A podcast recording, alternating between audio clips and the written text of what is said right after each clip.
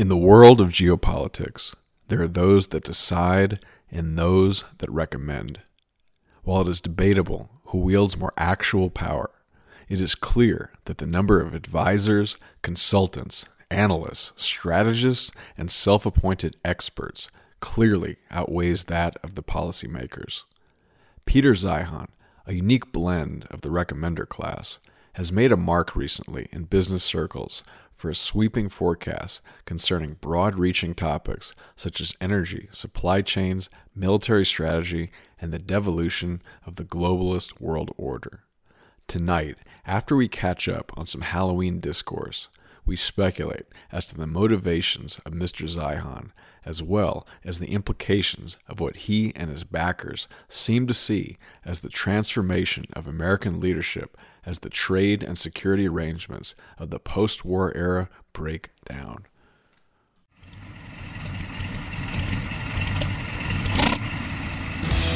Well, I'm not a crook. I burned everything I got. Military industrial complex.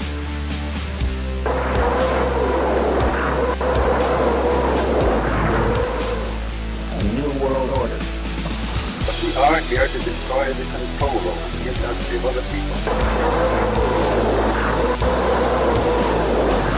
I did not trade arms for hostages. Ich bin ein Theorie.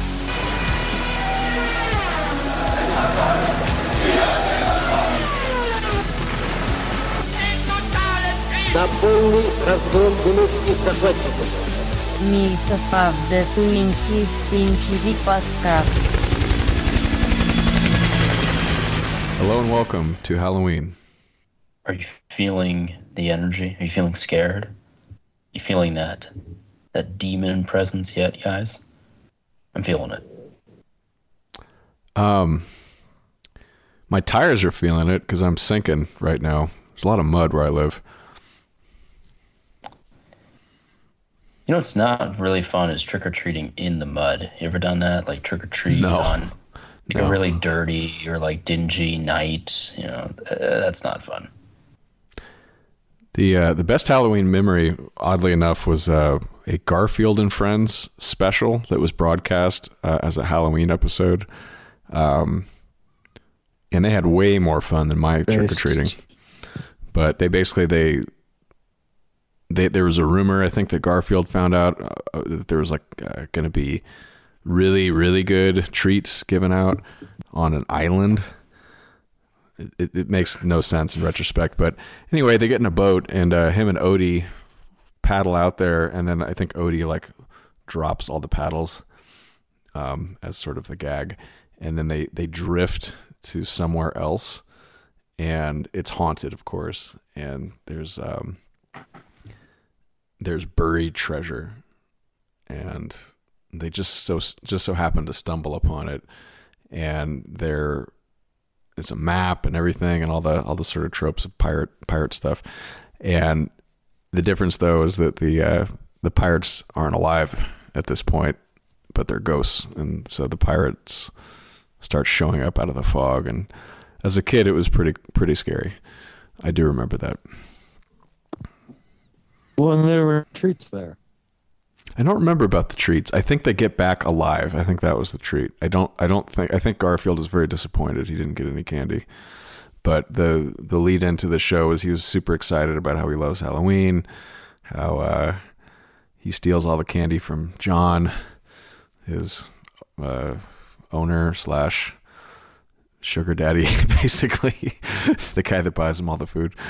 Um, and then they they go on their adventure.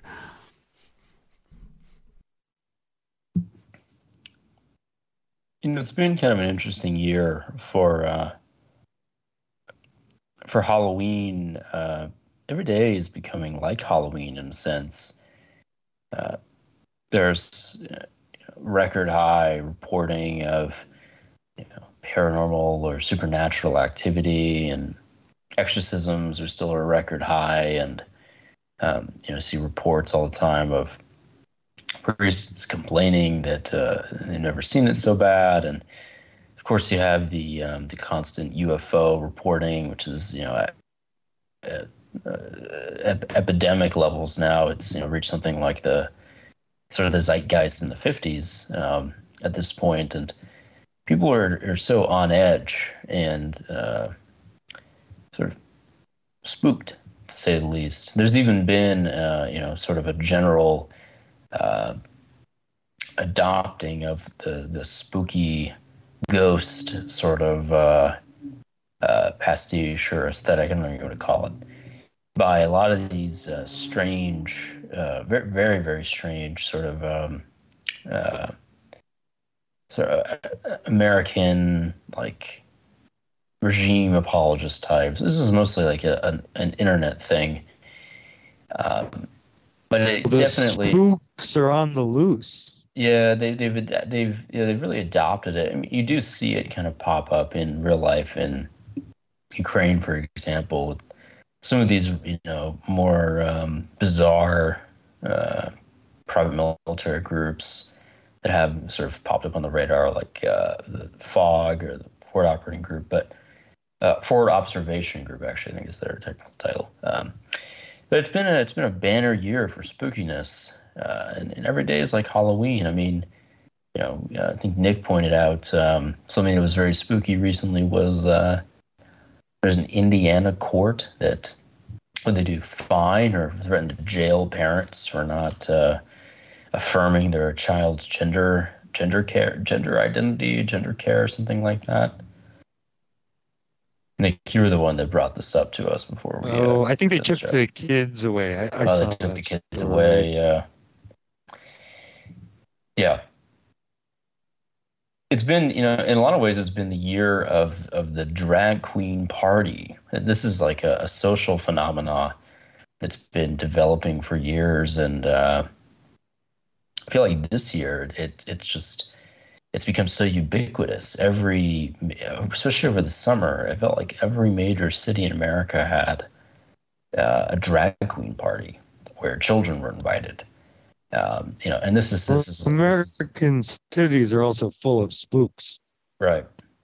I mean, this is the the pastime of sort of uh, mentally addled suburban mom types uh, who are now sort of taking their children to these uh, the, these very strange uh, shows for I don't even know what to, what what is it. It's for uh, social accolades. It's for social points to an extent.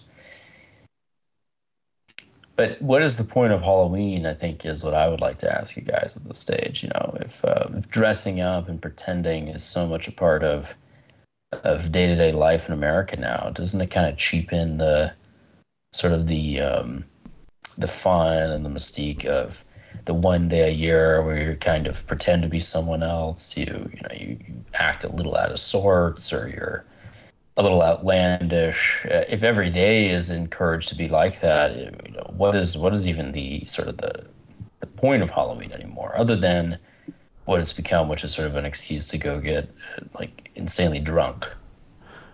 I'm going to push back a little bit here. I think you're you're sort of describing the urban scene in America where typically hmm. the the unattached younger people live and yes what you just said is what they do but in the suburbs and the rural areas I don't see that and I, I think it's less of what you're describing it's really more about okay Halloween is when uh, you bring your kids around to have a little bit of fun but I think those people, the adult ones at least, uh, don't have time for this. I mean, at least to the degree you're talking about. Right. Now, is it more than in the past? Probably. I actually wanted to ask you guys what you think about people, um, women uh, particularly, but like putting putting color in their hair, not just like blonde, brunette, or red, but like purple and blue, like unnatural colors. I've been seeing this a lot. It's not like this is like something that has never happened before, but it seems to be really, really common uh, these days. That's the thing that I I've would- seen I would- as a trend. I would agree with you. I've seen it. Um, it's I mean it's ubiquitous. Uh, I see it Yeah, all over the place. weird. And you know, the style I see a lot is um, is highlighting. And it, it's kind of an inverse of uh, like remember in like the early aughts, like early two thousands, there was a big trend um, to do kind of like the weird uh, Frosted tips. yeah frosted tips, but also um, like you know like light highlighting in like only like two or three sections of your hair, particularly for women Yeah. you know they if yeah yeah so it's basically the inverse of that. It- instead of going full blue hair or full purple hair i see i see like you know the bangs might be uh, purple. Or they might have sort of like the, the hair underneath their top layer in the back will be colored purple. So in like when women Yeah. put their hair up in a bun they have like uh, the underside of it when they turn around is purple. I mean, do you guys think it's attractive on anybody? No, it's it it's just, it looks so bad. I, agree. It's so it's so jarring. they look like clowns. I mean, it, it's, it's so- stupid looking. yeah. it's really dumb. It's so Yeah. well, they use like neon colors. uh, You know, it's it's like green. Yeah, it, it looks like they're going blue. to a party, and then that's going to be a temporary color. But it turns out they're looking like Yeah. that at the office, and I'm like, I, I don't quite understand what you're, what you think the impression you're giving people. It's like, do you do you think you're coming across as professional and responsible, and you want to advance your career with this choice, or it's just uh, you, work a really go nowhere job, and so it doesn't matter. I mean, that sadly, I think it's a lot of the, the latter, but um, I just don't get it. I mean, I get women like you know follow trends all the time, but it's I've never met a guy who's like, oh yeah, that's she looks really great because she dyed her hair green. you know, it's it's it's kind of ridiculous.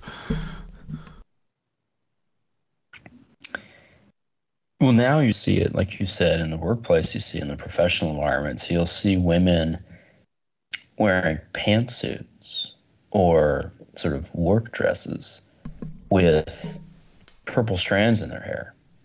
hmm I mean, it's it's very jarring. You know, you you would you would think like if you took that image and you brought it back ten years, twelve years, fourteen years, people would think you know this is like a hipster or someone doing like an ironic photo shoot.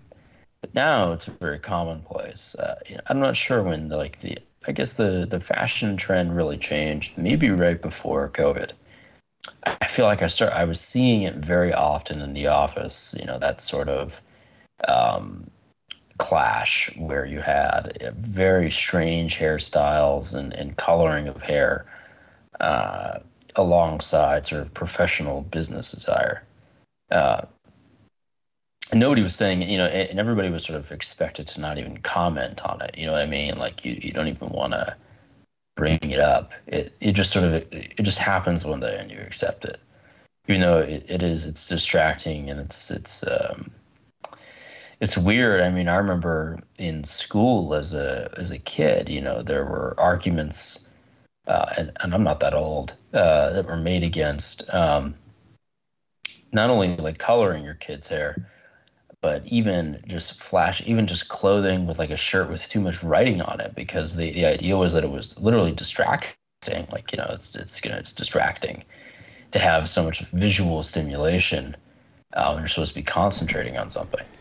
Uh, and and you know now, Well, you I mean now you look at like what a lot of these these like these Well, zoomers in the spirit of the uh, holiday, to play the devil's advocate, I have to ask how is it that a woman in a position of authority is supposed to dress and present themselves so as not to appear ridiculous? That's a good question. I'm a big fan of uh, of the. Uh, I mean, I think the the correct the dressing up like in the Mao suit, I think was uh used to be accepted as a sort of the the standard of seriousness for for women as political leaders. well, yeah, that was like that was Hillary Clinton's uh, fashion sense. Was dressing up with her her Chairman Mao moo or whatever that was. yeah. Uh, The, the Democrats just- like to wear scarves a lot. Well, I, no, the Demo- apparently yeah, they- I'm the only like- person they that's noticed like- this, but it, it's it's definitely a thing. they like scarves and pantsuits. hmm and they what they particularly like are pantsuits uh, normally with a white shirt and either dark navy blue or brown uh, jacket and pants. Uh, these are like their only colors. They don't have they don't have any other interesting color schemes. It, it's it's almost always those two.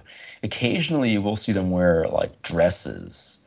Uh, you know, like I'm a I'm a big big fan of. I have a huge crush on uh, Kyrsten Sinema, just because she's the only like moderately attractive um, female, probably in in the entire Congress. Uh, Democrat? I can't remember.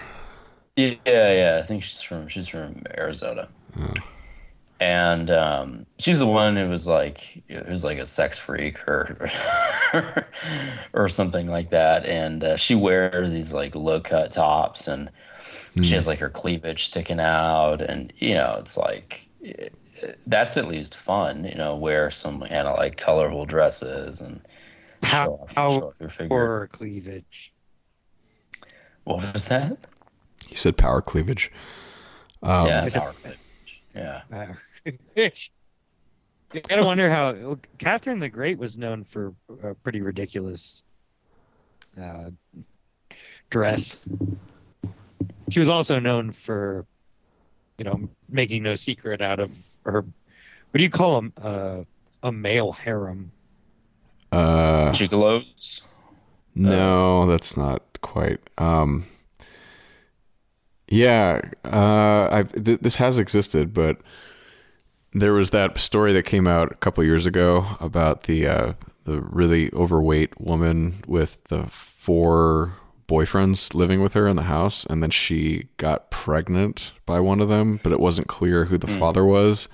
And then one of the guys ended up fighting another one, another one of them. And I mean, it was all like neckbeards and really, Yeah. you're not surprised that these guys are doing this, but, But I, but I um, think that those are two separate things. What you, but there was like a term, and I don't remember, And and it it was, was a polycule, right? What do Yeah. call that a polycule? po- polyamory. Yeah, that, that's probably what it was. But I yeah. think that what, what Catherine the Great had was not a poly polycule. She just had a bunch of like, you know, like top breeding stock from around Eurasia. You know, like chained up in a uh, in a dungeon for sex or whatever. Like that whole situation was. Just gigolos. Yeah, that's what I did said. she gigolo, did she have there's children with them, or just for her No, no, no convenience? purely Yeah. for amusement.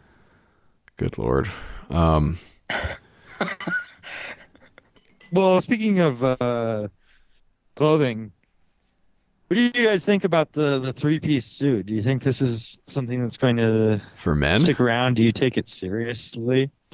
Because you have your great, well, yeah. I mean, uh, no, I don't. I think it's an affectation. The Jew uh, dictator of Ukraine, Zelensky, is on all of these the Western fashion magazines and stuff in his fucking green T-shirt that he has like a that closet is full of them, so like, uh, unbelievable that he like, Hey thinks Arnold? he is portraying himself as a courageous figure by not putting on something more than a friggin' t-shirt. I'd never You know, well, that. there is there is something really really insightful there in that the aesthetics of the Ukrainian leadership are ironically extremely Soviet in their sort of utilitarianism, their um, their drab color schemes, their uh, their sort of brutal demeanor.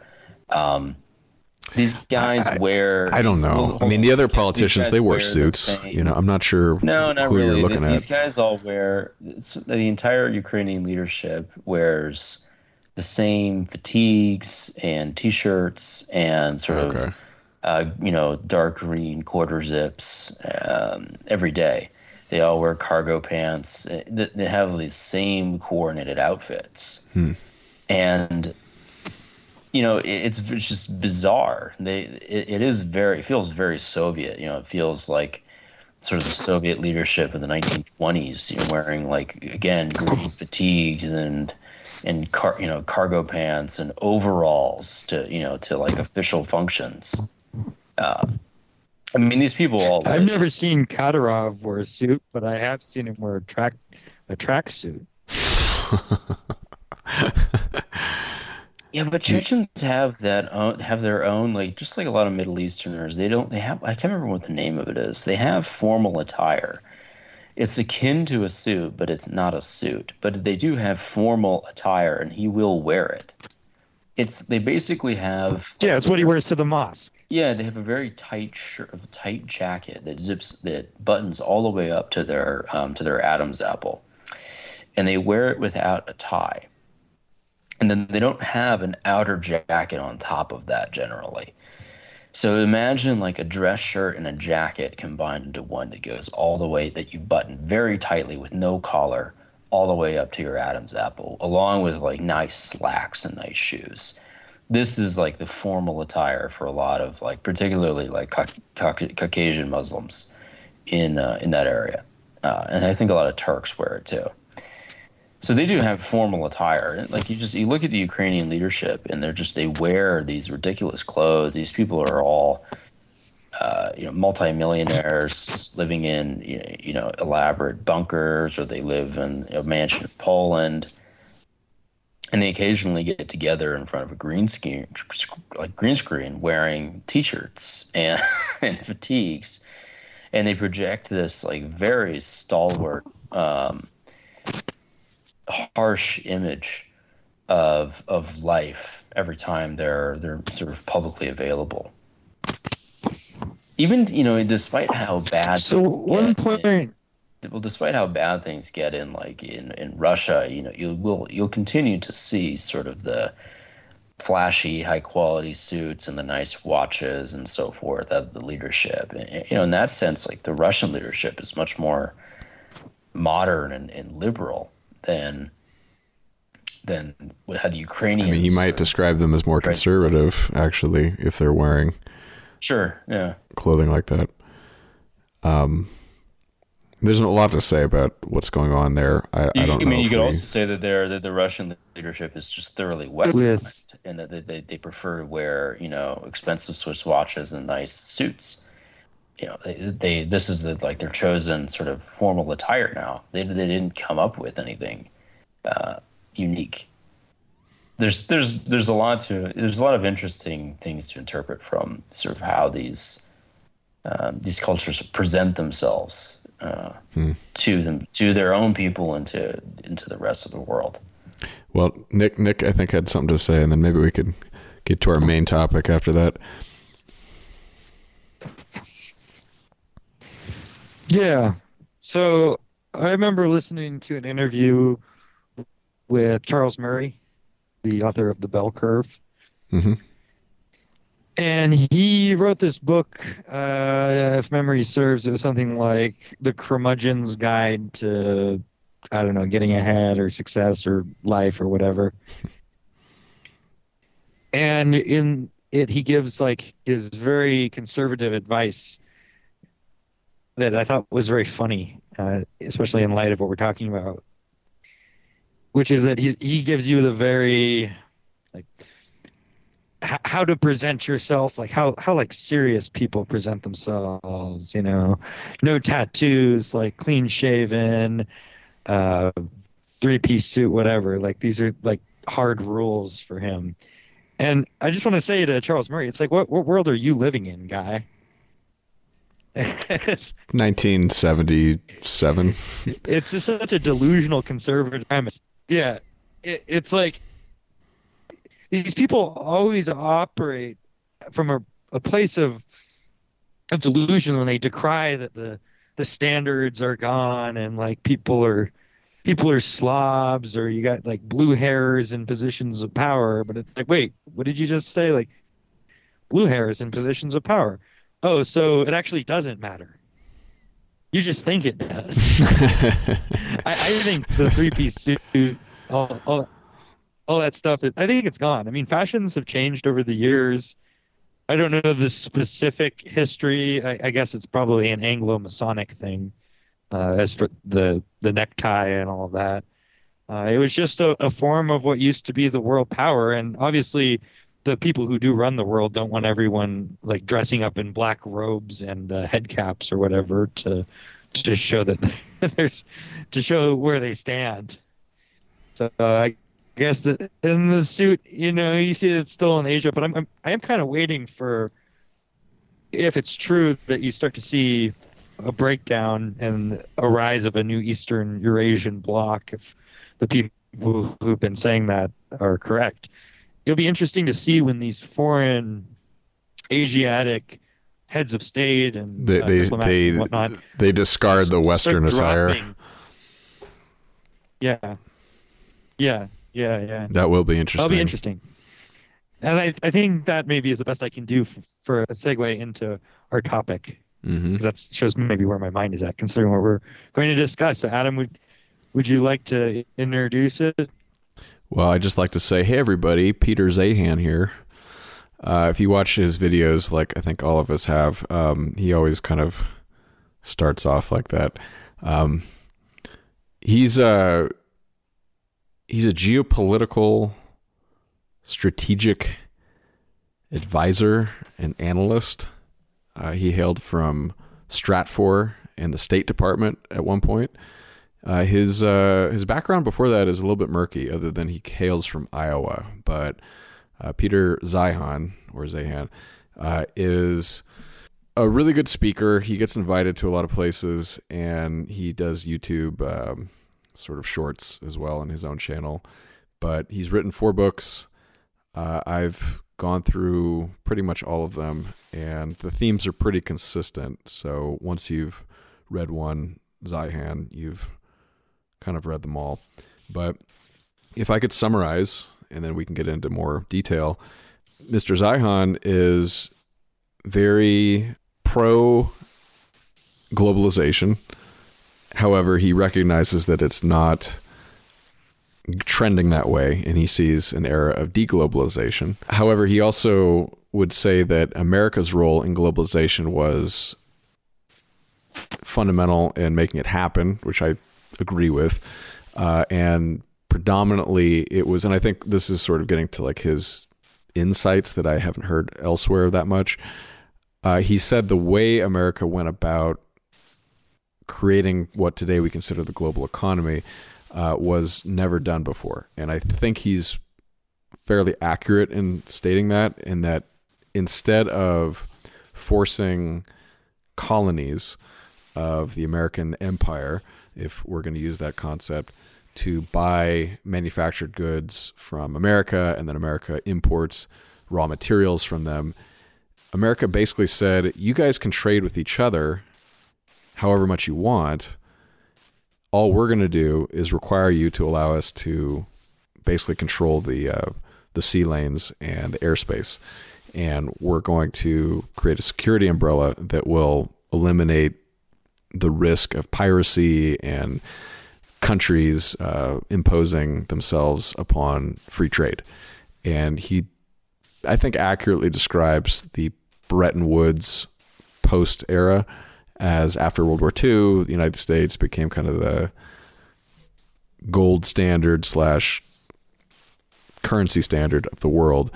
And this was the regime that it, it kind of created, as opposed to the empires of yesteryear, where France or England or Spain, whoever, would impose this mercantilism that was not the American system at post World War II. Uh, he sees it breaking down. He sees America's role still being uh, quite uh, important, however, less uh, global. But he, he sees the prospects for America actually being quite good, which is interesting. I think we'd like I'd like to get into his theories on that. But I think that sums up his thing. He's kind of just repeated this stuff a lot. He talks uh, a lot about maps. Um, he, he calls it the maps and math crowd. Uh, he's again from a think tank which has got pretty strong ties to the security establishment in Washington, Stratfor, and so this is kind of the language he speaks. But he talks about you know, geology, minerals, and uh, energy, things like that that are are more physical in nature. Um, he does get into a little bit of sort of high tech stuff, but it's I think more coming from the understanding that he has of supply chains, minerals again, natural resources, things like that, as it pertains to national wealth and national security. So that's kind of him in a nutshell, from how I see it. Adam, would you consider yourself to be a Zionist? Um, I suppose I, I would call myself a Zionist um, versus uh, a anti-Zionist, um, but I don't agree with everything. I would just say I lean more uh, on his I- side of the fence than not. I waited for your introduction uh, in order to make that joke. I was thinking that I'd start with it, but I'll let you go first. I liked it. I liked it. I also I read his most recent book. Um, so I want to say a few things about me why we're talking about this because you know, it- obviously the listener would think like, why why are you talking about this Zog Shill? And that's a good question. Uh, I read his recent book and I've seen a number of his interviews. Uh, he says a lot of the same things in them, and I, I get the impression that yeah, there's no real reason to read all of his books when they're. I think the most recent one is probably his most fully formed. Uh, and he, yeah, he's basically a Gen X, uh, Zog Mill connected spook of some kind. I mean, uh, the Stratfor, if I remember correctly, was one. Of, it was more of the kind of Bush faction of the CIA. He's basically admitted that Which his favorite he- favorite he president was George H. W. Bush, which is a very interesting pick because it's not very common. But if you understand the frame That's of that, it explains him perfectly because everything he talks about is pretty much what Bush one wanted or Bush two, whatever the hell he is, but you know H. W. And uh, his whole, his well, yeah, and in in his book he refers to the the um, American hegemony following the defeat of Europe uh, in shorthand in his in his what is the book I'm referring to, Adam? It's like uh, the end of globalization. well, there's It's, it's the four. most recent book. Th- there's four. Uh, the end of the world, The probably. Uh, the, his first one was accidental superpower. After Yeah, that, it was that. absent Anyways- superpower. Then it was disunited nations. Then I think the latest is uh, the end of the world, something like that. Yeah, in that book, he refers to American hegemony as the order. That's the shorthand, is the order. Uh, I don't really Yeah. know Yeah. like who exactly this guy works for or anything. He he he straddles and he's worked. The one reason I can say is worth discussing this is because he's breaking the mold a little bit in terms of Zog talking heads, in that he's saying some things that people don't want to hear, but he's also doing it in a way where he, he's somebody who's clearly gotten very far flattering his audiences whomever he's speaking to, if it's like Pentagon people or finance people or whatever. Um, we can get into some of the specifics of his claims, but it is interesting that an American figure is taking something resembling a pessimistic view, but it's it goes both ways because on the one hand, it's it is a far cry from PNAC, but it's not that far of a cry from PNAC, because on the one hand, he says that the American global order is going to collapse, uh, and the there'll be very various consequences for this, uh, especially for countries that don't really matter, et cetera. But at the other end, it's also he's very bullish on a sort of a, another American century of some kind because of the uh, the North American continent itself and what that offers in terms of uh, energy and food and these the types. And, and And I, I should have mentioned demographics. have Yeah, he talks a lot so- about demographics, populations, and everything. The sort yeah, of it's the population pyramid in- particular. Uh, he's yeah, it's very technocratic, and it's it eschews a lot of he- he's kind of cagey about where he he describes himself, for example, uh, as an internationalist and as a Democrat, like democracy guy, not DNC, but small D Democrat Right. and internationalist is how he describes himself in the epilogue of the the book that I read. Uh, but he mostly focuses on things from a technocrat sort of viewpoint. Well, So we he, he really is like the quintessential claims. deep Uh, state operator because he doesn't really openly affiliate with any party. Uh, He's smarter than that in in my estimation that he's his his career is based upon his ability to move between all these different groups anywhere in the world. And so he's not going to really pick a camp per se other than maybe the west versus like the east that's probably the biggest distinction he's ever made. But um, he's not as concerned Yeah. with the parties as you know one He's might notably expect. Yeah, his hostilities are very much the same hostilities that Zog itself has. I mean, it, he's very uh, hostile and like comically bearish on China, and uh, also very hostile to Russia. Um, no doubt about those things. Well, it's interesting. He he is um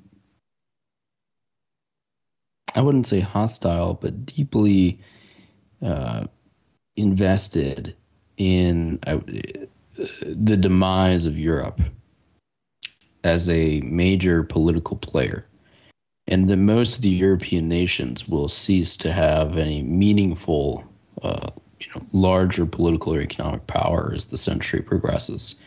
He's been touting that idea for years and, and you know he's often looked at demographics as uh, one of the prime reasons of that. Although you know it's interesting on the demographic question for example he would never necessarily discuss the particulars of the demographic problems. He looks at it you know in, in purely nominal terms you know purely that you know we have these age brackets they're all growing at these rates. These this is what the overall population growth is projected at. Um, therefore, the country may or may not be in decline. He won't look at, for example, the you know, let's say median IQ. Oh, of course not. Or or or or, or I- know, think he's aware of it. Well, well, hold on, yeah, But yeah, yeah. So yes, he won't right. look. He won't look at diseases. He won't look at um, cultural differences. He won't look at assimilation issues. He won't look at disparities, and so there's a lot of elements that are that you do need, even from a technocratic approach, to take into account. talking about demographics, that he won't. Um, and I don't know if he won't in his sort of public-facing services, his public-facing promotional services, or or his books, because he doesn't seek to offend anybody. And it's possible that you know, he allegedly, you know, he does run this company that provides private intelligence services, private consultancy services. Um, and who knows what he's actually delivering to clients? You know, if, if he's prompted to give a adequate um, uh, study, for example, Well- of, you know, a simple. Hold on, let me finish. If he's asked, for example, to give uh, a study of assimilationist issues in the southwestern corridor of Arizona. Maybe he would talk about that. You know, that yes, there's a demographic boom in Arizona and it does look like it has a bright future, but there are some real problems here. Uh, from a linguistic front, a cultural front, you know, we're having massive drop in median IQ, we're having you know assimilationist issues. Maybe he would deliver that in private. My larger point is that um, he'll talk about issues on sort of a, a very face level. He'll never truly dive into the particulars of anything. Um, and I think that part of that is maybe his appeal, why he's so he has such broad based appeal, um, because he doesn't delve into the weeds. You know, he can give you a cohesive, hierarchical, overall connective view of ge- geopolitics of any given country or industry or region or or idea or ideology, you know, anything. He can basically give you the basics of it, um, and he can maybe then interweave the basics of that one thing with another thing and present to you larger ideas or larger cases. Uh, but he'll never dive into any particular. So you know, if you on another topic, if you asked him to get into particulars of why exactly the Europeans are seeing a massive destruction of their of their industrial capability. He would he would say, well, you know, the reason is that the Europeans made the wrong strategic bets. The flip side of that is that the Europeans made the wrong strategic bets because the United States and other powers have made it a geopolitical priority on their front to make their strategic investments into mistakes he would never necessarily take that point of view that America or others are have a national strategy to undermine European industry, for example. So it, often, you know, what you won't see in a lot of his work is attrib- attributions of maliciousness or that you know there's a lot more complexity to international politics. Yes. And and it's not just on the American front. Absolutely You gen- generally agree. won't get into that. So it, it is all very surface level. Um, and, you know, for example, and the way that he t- talks about Nate, he, it's, we could dive in a little bit into the weeds on globalization, it just uh, the concept itself. L- let me make a quick point, Because- Nick. he when he refer Sorry. So go ahead. just just to respond to what Hans was saying about the uh, IQ aspects, he, he's aware, but the way he frames it is he'll say things like, uh, "We do high tech, they do low tech." Mexico does medium tech, and he'll sort of say things like skilled versus unskilled labor. It's basically corporate language, but it's clear that he gets it. Like you don't do rocket engineering in Algeria or something. I mean, he, he wouldn't, he mm-hmm. would never propose it. He would never say it that way. Like, but he's polished. He's very polished in his So, presentation. so you you think that you think that he, he's presenting a very polished but more yeah, but I, he, he knows practical what's going on. on He, he's just he's just not wanting to offend his audience, which is what you have I to mean, do I- if you're going to be be, willing- that high profile. no it's it's yeah. because the geography of the Congo doesn't lend itself to rocket engineering. right. You I have to would be willing. it's, it's I about would be geography. to believe that, and like I said, in private with his consultancy service, he would give you probably a much more realistic view. I mean, if you're paying, like, if you pay this guy tens of thousands, hundreds of thousands of dollars, I don't know what his fee is. Like, I, I want a report on the market conditions for the growth of certain industries in the southwestern corridor of Arizona. He could probably tell you, like, listen, the area is going to grow in population threefold over the next four decades. They're also going to be like really dumb. like it's to, you know, what you're to be able to do there is mostly low cost manufacturing. You're basically going to take those industries from Mexico because enough Mexicans have moved into the area and then you have slight, slightly better access to the American markets. Like he could, yeah, I'm sure he would tell you that but it is ultimately his his his general geopolitical sort of worldview that he espouses and that he promotes and that you, you kind of operate within. It's very surface level. So I would hope that he would give you that kind of private analysis. If not, then maybe he's sort of that bought into the system. And that he genuinely will not look at things that way. He would genuinely not, you know, take that that frame of mind. Yeah, so in his recent book, he is he presents himself as an unironic Jared Diamond respecter, which comes as no surprise at all.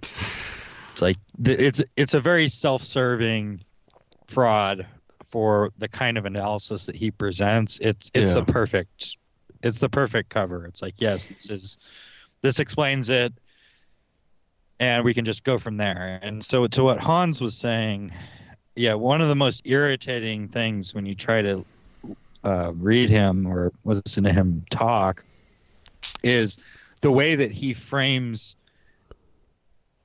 the actors in the context of international politics, he uses countries as if they are actors themselves and rational actors. So no matter how small or irrelevant or how much of a vassal state a country is, he'll say that you know the I don't know the the Puerto Ricans made this decision or you know Mexico made this decision or Canada made this decision or whatever. It, it's all in terms of this like agreement, and it takes for granted the premise of the the great lie of the American Zionist empire, which was that it was here to deliver like peace and free markets to the world, and that's his premise for what globalization is and how it was able to uh, over the past 70 years. And he places a lot of emphasis, for example, on security, one of those fucking euphemisms that these people use. And he talks about how the United States Navy, as the world hegemon across the oceans, taking the place of the British, were able to deliver security for transatlantic and trans-Pacific shipping routes, and that it's funny because he it's not really clear what exactly is the security from because he says in the context of who he identifies as like rivals or not quite on board with with the ideas like the chinese or for example like exploiting the situation uh, it's like who who exactly would be the threat to this?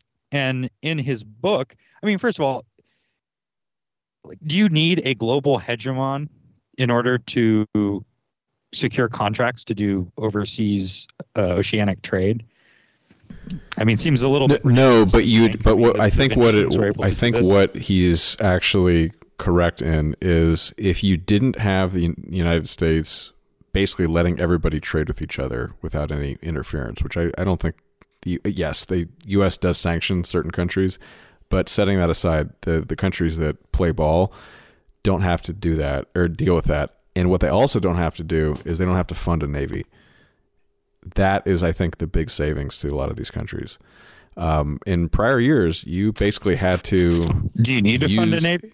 if you've got competing nations that are going to blow your ships up or interfere in your trade and use mercantilism, yeah, you, you- traditionally you did, you really did, um, or you had pirates. And I think he's not wrong I, that the U.S. basically gave this security benefit to, I mean, Europe especially, like the defense spending as a percentage of GDP is Who historically are these much competing lower. nations? with Navies. What? Who are, who are, what, what do you mean?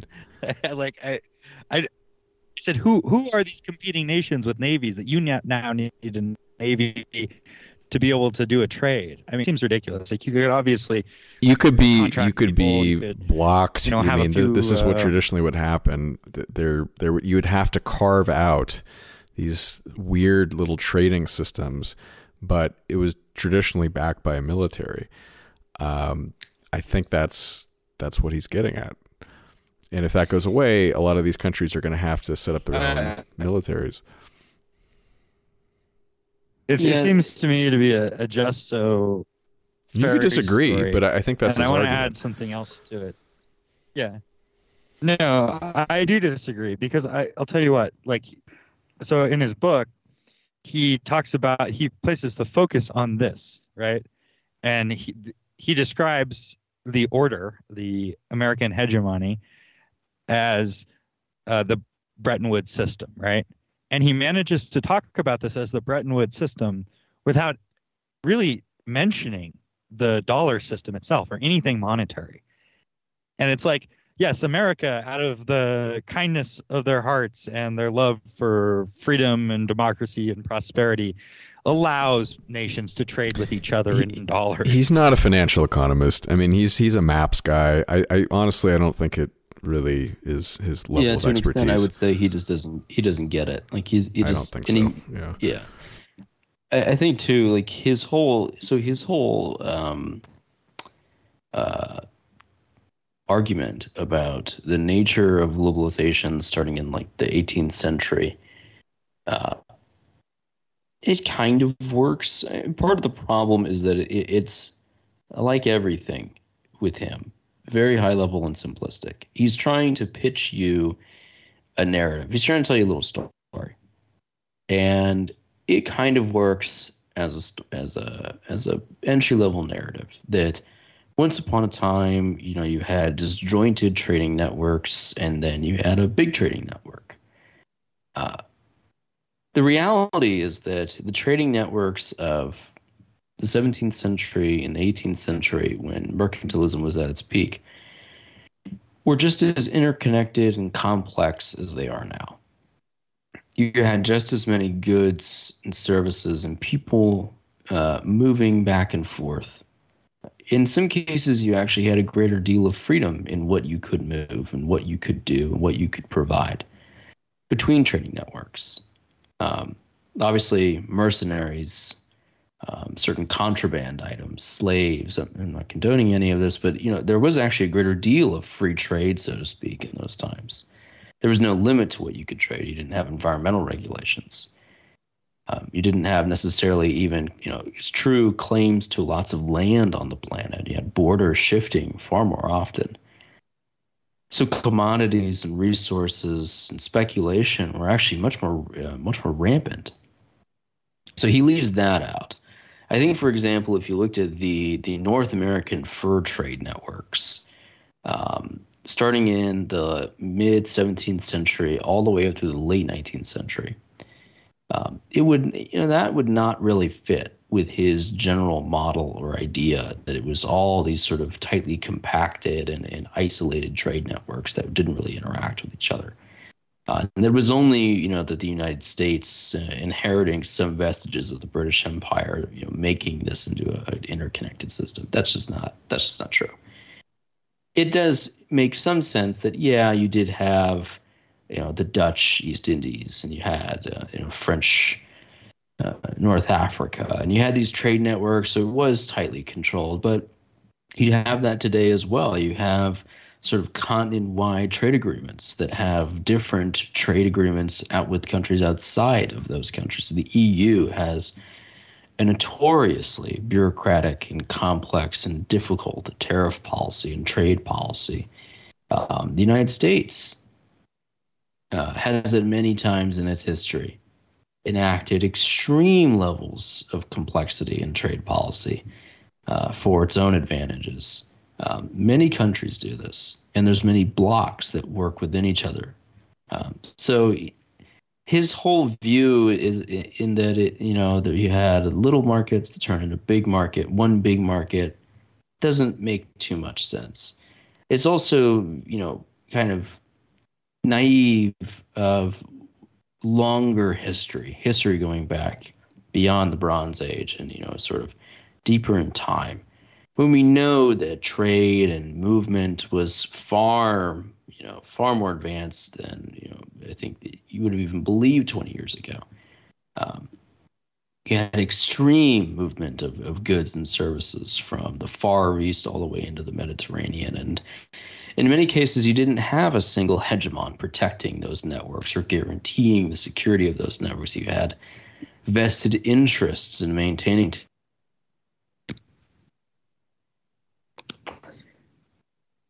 know, the United States is the only country that's ever provided this kind of security, and that it's only existed just now, just this way, is um, it's a little silly.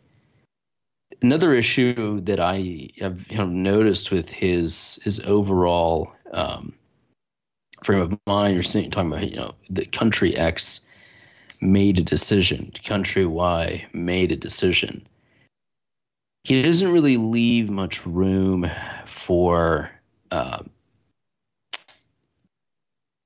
differences within a nation or competing interests coming out of one nation. He is, you know, very trapped in presenting you this worldview that, you know, the only real um, parties negotiating, competing, going to war are nations. So if you propose to him, you know, the power of, of companies that transcend borders and transcend culture and and customs, I don't think that that would necessarily fit with this model. I don't even think he would acknowledge that that's a thing, despite that those are probably his largest corporate sponsors. Uh, I don't think that, that that really works for him. He, you know, he wouldn't be able to really convince him. And you have to interrogate.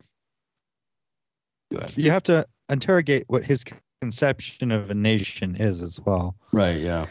and he will say that a nation that it is an economic system so when he talks about you know country x making a deal or having an arrangement with country y these are just uh, two economic systems that are coming to some kind of negotiation or settlement Right. arrangement or whatever Yeah. it's a very every- depoliticized view of the world and w- when that becomes very funny enough when he starts talking about the contemporary political enmity between zog and zog's uh, rivals international rivals of china and russia and iran etc uh, he take he takes the very political line but he manages to try to frame this in his depoliticized uh, model of what globalization is. He definitely neglects the political aspect of globalization and sees it only as the integration of these somewhat separate economies, you know, how how they how they are become interdependent on each other, etc.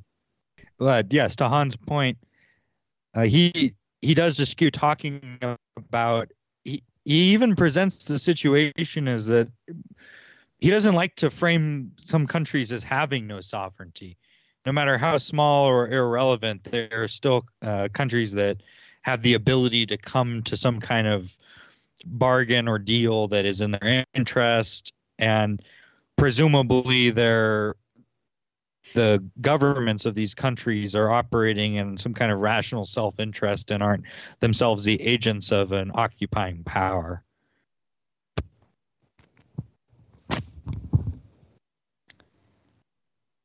yeah there's an element of his of his worldview that is almost a caricature uh, he really presents every country as sort of a as if they're all led by a board of directors uh, and you bring up a good point in that he does occasionally uh, sort of pitch a country as being not led by a board of directors but led by political radicals.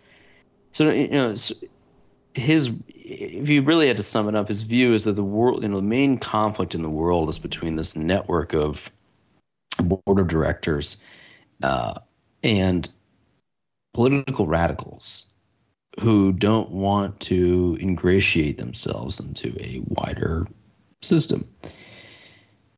If you frame to him, for you know, example, that one of the driving forces of uh, activity in the world coming out of the United States is, has nothing to do with, uh, with business sense, uh, but it's political radicalism.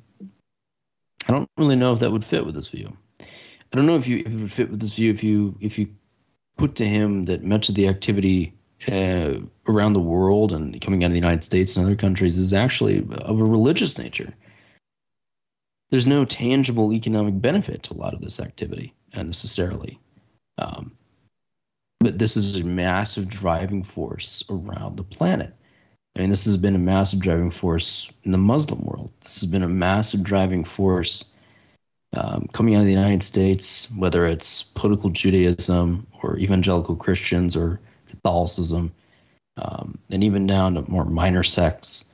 Uh, you have to take these into account. You have to take into account, you know, the intersections of um, Buddhist politics in Asia. So the, notion that you know, there's anything other than uh, political radicals in the bad countries and everyone else is sort of led by astute board of director types. And all these decisions are perfectly agreed upon and these are the you know these are the mediums by which decision makings flow and there's not much else that really impacts the ways of the world. It it's very it's very simplistic I think that if if you focus on Zeihan as purely a guy who only wants to look at flows of mm, corporate strategy then it makes a lot of sense. He makes a lot more sense when you realize that what he's truly analyzing are each country's sort of corporate strategies. China has a general corporate strategy. The United States has an overall corporate strategy. Zimbabwe can have a corporate strategy. You know, the companies, the business communities of those countries do kind of work together. You have associations, you have friendships between business leaders, you have general economic interests. You know, everybody's worried about the same inputs and outputs. Everyone's worried about supply chain problems, energy costs. So, yeah, there is some general decision making and there is some agreements being made. Um, and that makes sense given that Zeihan's ultimately a business guy and you know he's most familiar with the business community his company sort of serves in Stratfor primarily. Um, I think people really overestimate what Stratfor was about. You know, these guys aren't like controlling the planet; they're not that smart. They they really deliver are like white papers on a market or on a on a region or an economic opportunity. And that's what he's familiar with. So if you interpret a lot of his work as not you know so groundbreaking geopolitical analysis, but Mm, you know, an entry level view of each country's corporate strategy. I think it works. I think it's helpful. It, it, it doesn't answer Yeah. a lot of questions, but I think it answers some. And Yeah. I wanted to be more specific while we're discussing his uh, his worldview, not just his failings, but I would say let's talk about the specifics of what he talks about a little bit more. Uh, I'm looking at some um, screenshots I took of watching his videos. I I'm sure they're in the books too, but um, I kind of consume them just text only. but the um, the, the graphs that he that, shows. I wanted to add a few things. while All we're. On the... I just wanted to say, like, to what Hans is saying. The uh, it, I think it's true when he says that he's a Democrat. Uh, Yeah. His idea of democracy is the idea of a democracy of the board of directors, and he's or, or the or the diplomats. actually- I think the intersection between the, the business the business people and the security people. I mean that that's yeah. And so call it fascist. I mean it's what it is. it's basically yeah, it. He is a he's a fascist in the sense of uh, a certain type of liberal interpretation of fascism. Uh, he actually kind of shares it, and you would be surprised in his his book about what he has to say about fascism. He's actually uh, this type of this caricature of fascism. It's not entirely wrong either. It's just not quite accurate. Uh, fascism is being a very specific ideology to a very specific country and place. It wasn't. they- They're talking about sort of this fascism as an economic model, uh, writ large, and you know, made a. Really, probably more accurately referred to as corporatism, at least corporatism as we would think of it in the English-speaking world. Uh, he's relatively. Uh, he's he's not hostile to it in the way that you would expect from someone in his position. Uh, he says it like, "Oh, well, it's actually a reasonably okay." I mean, to, I don't have the quotes in front of me. It's at the beginning of the book, but it says basically it's an all right model for uh, it has its strengths, right? And I think that's really where he's coming from. He's a he's a technocrat, and the extent to which he believes in democracy is only that he believes that a smooth functioning of the corporation is ideal for the process of production and trade. Yeah, he look he looks at uh, political life the way that a, like a commercial real estate developer would look at political life. It's it's what is it that, that's going to make this nice and smooth, as you said, Nick. Um, keep everybody happy. Create sort of a, a workable framework between uh, civil authorities and business leaders and with enough room for stakeholders. And this is like really entry level business school stuff. Uh, but that's ultimately what he's pitching. Actually, I think I, I want to say that a lot of like the the podcast content that he does is are with real estate companies. Like he, he's clearly very popular with the real estate guys, particularly because his whole worldview is like this region, or not worldview. His his his um, his framing is all about so this region of the United States, let's say the Tri Cities of uh, of you know Eastern Oregon and Washington, it's going to grow at this rate. Here's the advantages it has. Here's the industries it has. Here's the rail networks that connect to it. You know this and this and this. Well, who wants to know that kind of information in that order, in that way? Well, like a real estate company. If a real, I think that I, I also think estate, the energy sector has a lot of interest. Yeah, yeah, yeah. Energy sector, yeah, for sure. He's he's a you know he, it's interesting. I actually appreciate that he is an unironic oil and gas shell. Like he is one of the last. I think he's accurate sort of- in his assessments.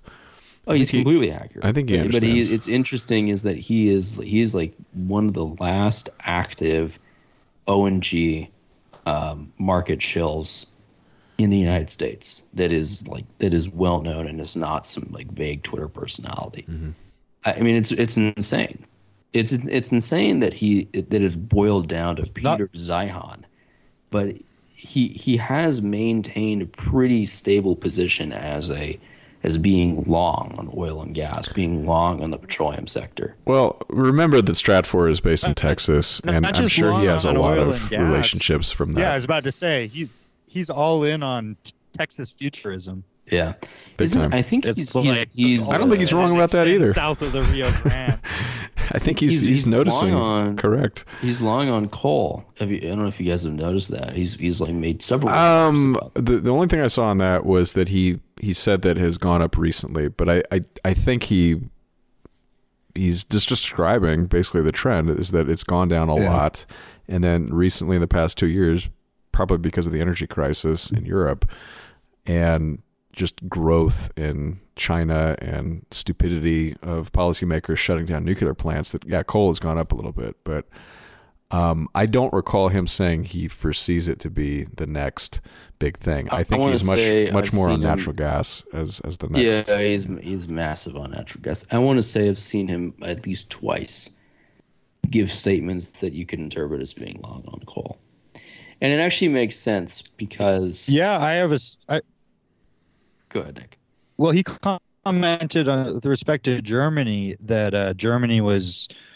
Uh, they it, well, here you are again. It's Germany is uh, the exact quote was actually really funny. He was like, uh, "Germans are not as smart as you would think," and talking about uh, their uh, green energy policies, right? And that they were shutting down coal, which was like one of the few viable. No, they're shutting down they had to nuclear, supplement. but they're they're, Yeah. they're they want to shut down coal, but they haven't because they can't. Coal, coal's making a comeback in Germany right now. Yeah, right now. But their plan is Right to phase it now, out by 2035. but the, That's the, the. Germans, the. Germans are actively Yeah. pulverizing um, the Black Forest um, hmm to make way for new coal mines. I don't know At this spec- very if it's the Black Forest, but it's it's like the Ruhr region. They they've definitely moved villages, you know, multiple times. No, no, no, no, I'm not kidding. It is, it is the Black Forest. The Black. Forest of central and southern Germany is being actively pulverized so that so that they can make way for new mines. I think he's right about this.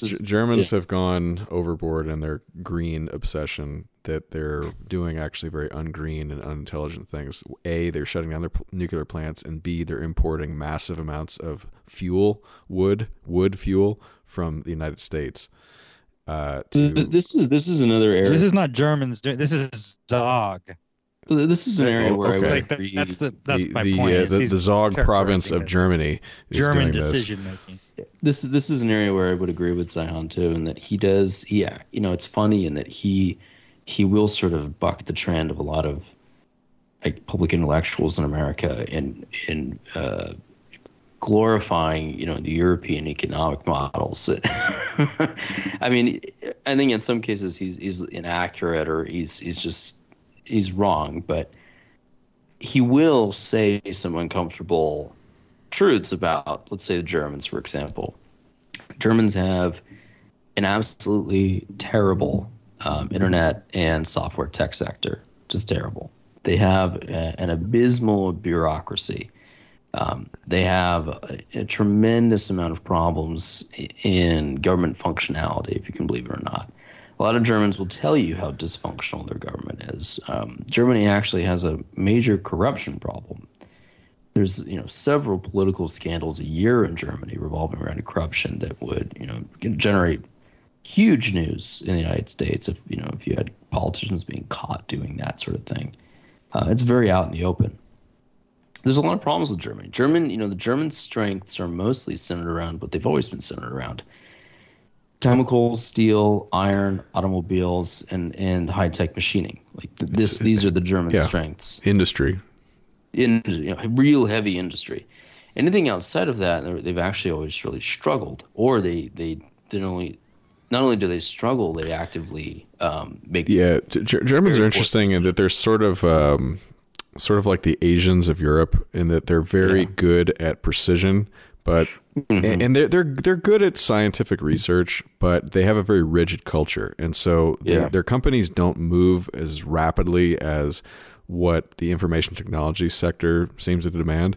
And they're they're weak in that, and especially on the consumer side, they they do have SAP, which is I guess the only company I can really Just think of. There's probably a couple others I'm forgetting, but yeah, it's it's it's actually built around uh, manufacturing resource planning (MRP) and Yeah. ER, ERP as well. But it's um, that, that's where it comes from. It's basically helping Porsche like make sure that their accounts work, but also their assembly sequencing is actually integrated. Blah blah blah. But they're um, they're kind of a rigid society, so they don't have a lot of entrepreneurialism. Uh, they do have a lot of uh, small businesses and Mittelstands. But anyway, this is not a show on Germany, but just just my quick summary. Well, I would add, just as a quick aside, like I'm not a tech guy at all, but I will say that of the more modern German automobiles that I've owned, the like computer interface is like vastly inferior to Japanese cars. Like every Yeah. time, like yeah. Well, it's clunky. It's very clunky. Yeah, I would say yeah. Ger- German software engineering. Yeah. German software engineering is is notoriously bad. Uh, it's interesting when you get Germans outside of their own engineering culture. I'm, I'm sorry, German software engineers outside of that culture. Mhm.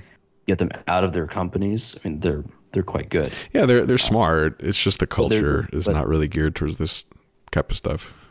Yeah. Here's something else to consider is that um, when Nick was saying, you know, they were talking about occupied government and, and sort of the green energy decisions, this is an area where I think Zeihan's analysis and his ability to see the world would fall short. What do you make of the German Green Party, the Grüne?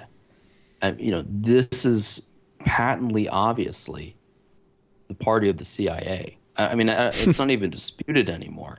How else do you view that? How else do you view sort of the 100%. the, the multi-decade long political suicide of the country if not uh, who would conduct themselves that way if they were not doing it to to destroy the country from within so you you wouldn't work with his his analysis like well the Germans aren't that smart well how what are you supposed to do when you have you know masters of political chicanery getting into office time after time after time and and their stated policy goals, which they then enact, are to defenestrate German energy concerns. I, I, it's it's just It's, not totally just that. bizarre. I mean, it, he he's Zeihan has basically gone out and said, I think a little bit hyperbolically, but nonetheless, he said that German industry is dead. And I, eh, yes, if this That's- energy crisis wrong. It- it- continues, but I, I, I I- don't know how that's actually going to be the case forever. I think they're going to fix it eventually. This is also true. Yeah, Th- th- this is the other And- thing with him is that he will he'll make these sort of bigger proclamations, and and oftentimes you know they don't they don't pan out. Like if you listen to Zeihan back in February, y- the Ukrainian the Ukrainians should have been marching in Moscow by now. Like the you know, like the Russian army was gonna Oh. implode in April, and like it, it- clearly the you know I didn't remember him saying he that. a- but Yeah. he was he was he was Yeah, uh, no, he- uh, he, Hans is right. And Yeah. Hmm. so on this subject, I, I I think that one of the more just in terms of recent developments, one area where you're gonna he's gonna run into he, he's gonna find himself tangled up in his own bullshit very quickly is with respect to the uh, bombing of the Nord Stream pipeline, because this is where you got to wonder if there's a difference between his public statements and what he would do uh, privately, consulting with whatever people are paying him to hear what his intelligence shit is. Because you know he's obviously not dumb enough to believe like Western media propaganda that I don't know maybe like Putin blew up his own pipeline or whatever. Like he's he's not that dumb, but he's gonna probably have to play. You know, he's said because I listened to him talk about Nord Stream uh, prior to the Mm. bombing hmm and it was very interesting the way he framed it and it was as you would maybe expect from him he frames it as this dichotomy that the germans are facing because the, the germans have the ability to make these decisions right? So the germans have to decide between uh, like economic security as in a tr- uh, energy deals with the east or political security as in like preventing the Asiatic hordes from once again, you know, marching on Berlin. They need to rely on the American NATO security umbrella whatever. And this is like a bad place for Germany to be in. Uh, because he acts like a, he acts like America is actually has something to offer Europe in a positive way, which is the lie. Uh, it now it has like Europe by the balls, and it's about dependency. And I'm sure that the audiences in Texas selling na- uh, natural gas, Liquefied natural gas Europe. tankers. Yep. Yeah, yeah, yeah. I mean, this is this is part of my theory as to you know why Spain, for example, is probably going to become one of the dominant players in Europe. Is Okay, I thought you were joking when you said that. Can you explain No, that though? I don't. I don't know what you're talking that I about. was, that I was joking. You know, Spain will become one of the energy hotspots and superpowers From what? of the Mediterranean. Simply because by um, by distance in the Atlantic, it has access to America's um, LNG supplies, and it already has fully built out, and it already has fully built out and equipped LNG terminals and plans to build more. Okay. It has its own offshore oil reserves, its own offshore natural gas reserves. It has interior gas reserves. You know, Spain, you know, this is So are they like most European countries? They don't permit fracking, but if they did, they'd have. I, I, don't know the maps, but so they does yeah, Spain have a lot of uh, they did tight oil and stuff like that, it- and if they gas? did permit it and they and they loosened their restrictions on offshore oil rigging, they would um, they could change their their country overnight. They could turn into like another Norway. okay.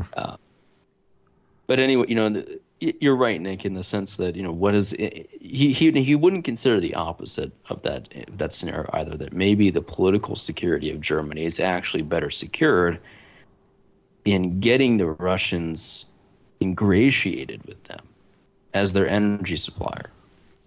It cuts both ways. He wouldn't really. I don't think he has the capability to see it that way if you had to look at it from the Germans' perspective, go back to the early 2000s. What did the Germans, what did the Germans see in the world? What does Schroeder, the guy who you know, ends up doing this deal, see?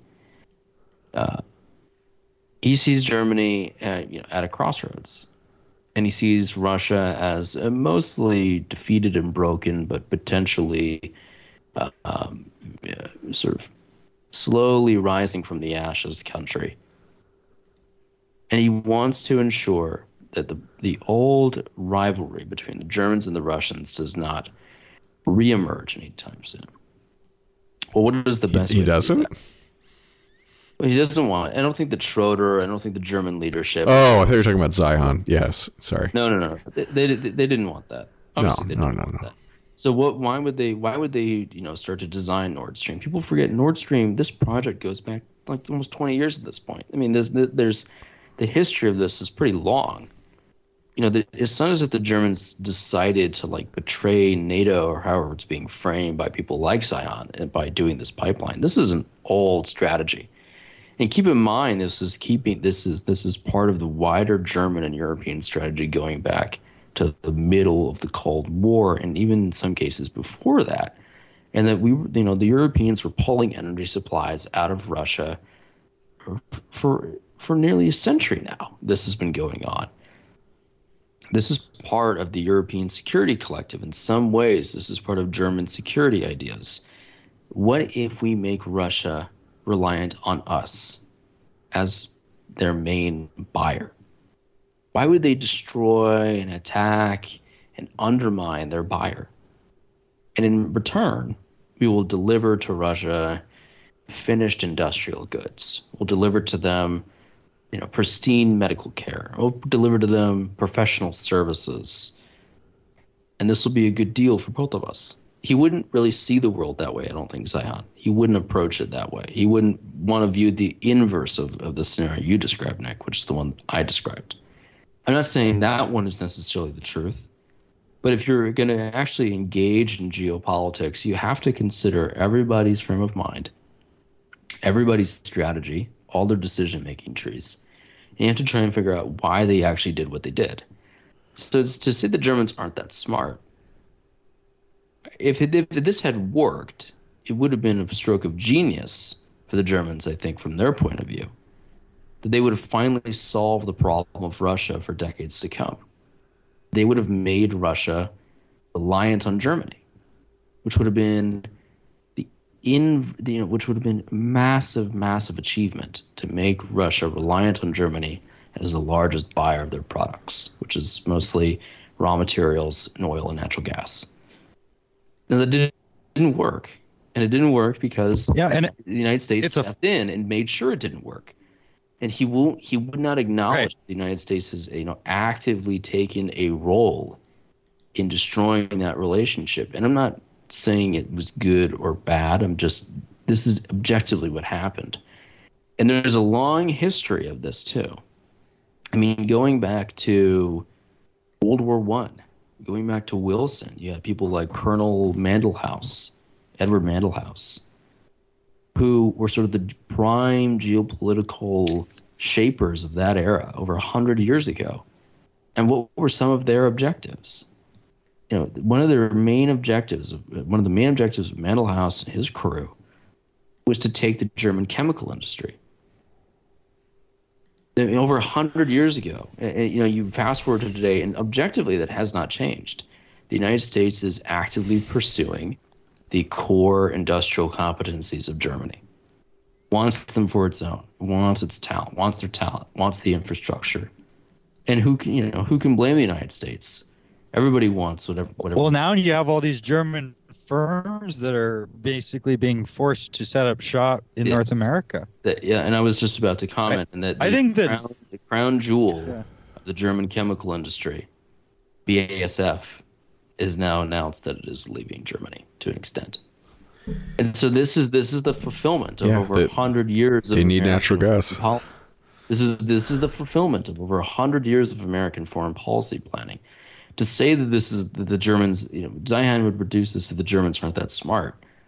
You can also view this as the Germans are simply just outsmarted by the Americans.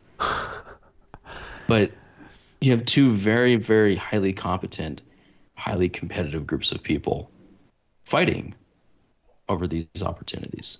He would reduce it to, you know, this very simple, uh, strange political argument almost, and that the Germans are anti-democratic and and they they don't believe in the promises of, of Western liberalism. That's why they built a pipeline with the Russians. Yes. I mean, if you compare his analysis to someone like Michael Hudson, Michael Hudson frames it as a a, a direct war against continental Europe that's being waged by the financial powers of United States and the city of London Jews, etc. yeah. And Zeihan likes to be very cutesy about how he frames like democratic America. You know, he'll talk about China's, you know, dystopian panopticon spy system with no mention of the fact that he's been employed directly by people who do that exact same shit Jesus in the United Christ, States and like- sell it to international firms and governments. What's that? Well, it's just, break up just no, no, no. It's saying Jesus Christ. Like I feel like I live in. I, I don't even live in the same universe I did nine or ten years ago when the Edward Snowden stuff became public. Like how you're, you know, he's talking about how China's this uh, insane spy-driven panopticon. Like, how is that not what the United States is on some level? You know, how do how do you how do you square that circle? it's unreal to me that he could make the you know people like him make these claims. Oh well, China you know has this human rights problem, has a surveillance issue. The United States is one of the most heavily surveilled and controlled. Snowden wasn't Booz Allen Hamilton also Texas based? Oh, I can't Don't know. remember who's. Or are they like Virginia? I think it's Virginia. I think it's Virginia. Yeah. Hey, hey guys, I They're wanted to part of wanted to make a point here. Faction though. Yeah, go ahead. Yeah, thank you. Um, Sure. So re- regarding the pipeline, I remember Zeihan putting out a little three minute clip about the uh, the Nord Stream leakage. Uh, first of all, the uh, the sort of notion that this could be accidental is ridiculous. Uh, MIT Technology Review, uh, which is a somewhat technical but not not too hard to understand magazine from MIT, obviously puts out a pretty good analysis of events like this, and they basically were quoting somebody that said this this is a one out of a hundred thousand years kind of thing where this could be accidental. Uh, they were looking at you know the earthquake Richter scales and just the way they were localized and sourced from, and it's just unlikely that this this would have been a natural occurrence. So the most likely conclusion he is that it's, it's that it no no no no no. I'm leaking? giving giving Is a little is that background, giving giving a little background. So the, the notion that this is a natural phenomenon is absurd, and so you would conclude that it's sabotage. Now he in his clip didn't really point any fingers. He just sort of gave what the the sort of theories are of the day. But what really caught my attention was when he said that um, this this is just a uh, a pipe with a little bit of water in it uh, as sort of a downplaying of the the significance of this. I thought that was the most ridiculous thing he said, and I. I I'm trying to confirm this with more sort of uh, industrial and engineering data, but from what I understand, the way they built that pipeline was very sophisticated in that they, they had a ship that laid this thing down segment after segment, and then they'd have to dispatch underwater welders to go down and connect all those pieces together. Now, the the MIT article basically says that in order to get a welder down there, you have to the the ratio between the time he's able to go down there and the time he's getting reacclimated to our sort of atmospheric pressure is is inordinate. And I, I'd have to scan it again to find it exactly. But basically, the, the amount of time you can spend down there is very limited because of that. And the fact that when they're building it, they're putting the, the segments in without water in them, obviously. So they're, they're sealing it off segment by segment. The fact that the thing opened up and the entire friggin' pipe is now full of water means you got to replace the whole friggin' thing, as far as I can understand. And maybe they have valves or something, but this thing is a is a massive, massive mess up. And it- It's literally at the bottom of the ocean. yeah, where he's like that. downplaying it, like, oh, it's just a Yeah. little bit of water. Are you frigging kidding me? This now, is he's either lying or he just doesn't understand challenge. it. But that Yeah. makes me suspect that he's covering up for somebody. Well, this he's, is a he's huge, being huge. he's being flippant. He's being flippant in that you know this is this is like the uglier side of who he is and who, you know, Fuku, I mean, we talked about Fukuyama. I mean, they're very much the same in that they do have this sort of voracious, uh, flippant, ugly side when it comes to the you know the empire's goals, and they will suddenly become very vicious. And they'll become, you know, very dismissive and almost gleeful when there's destruction. I mean, all these types were just head over heels, you know, watching the United States, you know, arrange the the execution of Saddam. There's not much difference here. They, they, they, they do sort of seek out this kind of violence and then they, they downplay it after it's been done. It would be it would actually be You know the kind of intelligence that something like this was going to go through that that would be something worth some money, you know. Oh, sure. Maybe it's good to be Yeah. flippant uh, if you did know something about it. and Well, if you know how to trade about it in futures and options, this this would be a, a million dollar day for Yeah. you. Um, and uh, Yeah. unless you guys have Well, I mean, I, just- I had So He's- appearing clownish and flippant is Yeah. maybe the right move if uh, just speculating, but if that was the case, that you, some of your CIA buddies uh, gave you a tip in this direction, and you share this with your big money clients, that, that's probably pretty good for you, huh? Well, yeah, it's probably his, best his, to his big take a flip in that attitude after the fact.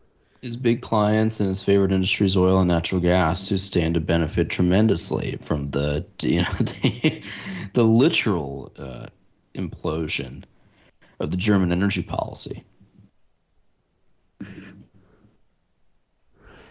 Did you guys have time to talk about the demographic stuff he discusses? Oh yeah, yeah, yeah. All right, this I is got, a I got I'm yeah, Th- this is a major component of his talks, and his books actually don't get into it too much, but in his talks he sort of zeroes in on this a lot, which um, is sort of interesting as to like what his thinking on the audience pitch should be.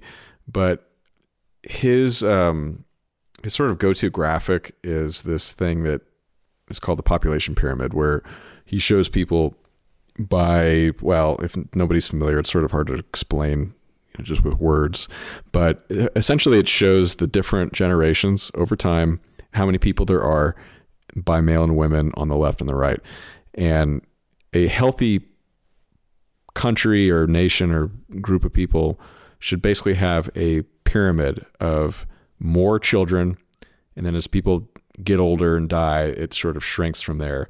Um, so the generations should be replenishing themselves by enough sufficient population at the entry level generation. And then as you age, you're eventually going to die and then you disappear. So it looks like a pyramid. Now, the few countries that remain in the world that actually have a pyramid are interesting in that they're I haven't really sort of assessed as to what they have in common, but there's there's I think basically only six in his estimation, uh, and that's India, uh, maybe Mexico, uh, and probably a few African countries um, that are of advanced, you know, semi-advanced nature. Now, I think if you just look at Africa, they pretty much all have that that sort of pyramid look, but what he talks about is the decline of a lot of the powers in the world are attributable mainly to this, or largely, or there's a lot uh, to attribute to the fact that their populations are shrinking and they're not having enough babies. And he cites countries like South Korea, uh, Canada, all of Europe, basically, uh, Russia in particular, and the big one, China, uh, as the reason why these countries are actually not going to be relevant going forward, or they're going to be much less relevant.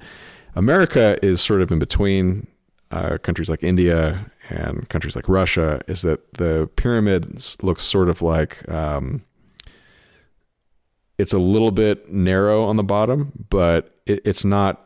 It's not like a, a top, a spinning top, which is what the sort of characteristic of a a baby bust looks like, where you have a narrowing population as a spinning dreidel. Did you say?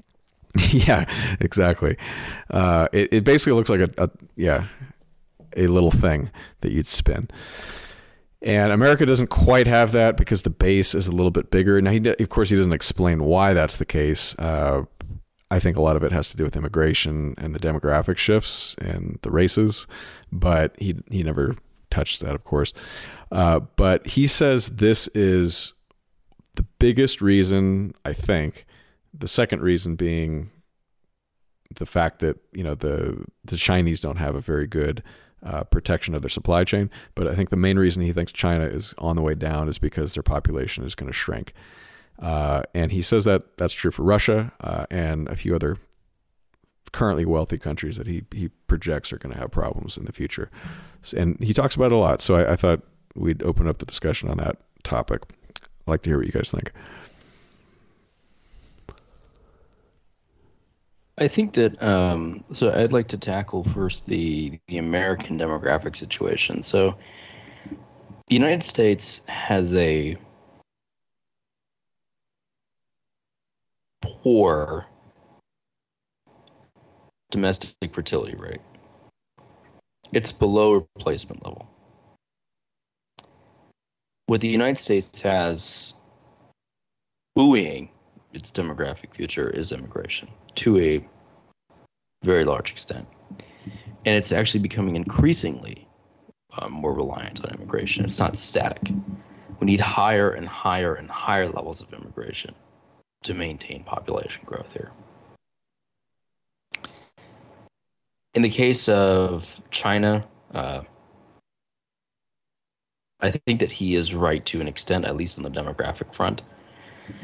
I think recently it was confirmed what many people have long speculated, which was that China had actually been lying about its population to begin with. That China's population was actually um, probably significantly lower than what they had claimed, and I think that now it's acknowledged they've been they overcounted by at least 100 million or something to that extent. If I had to guess, it's probably more.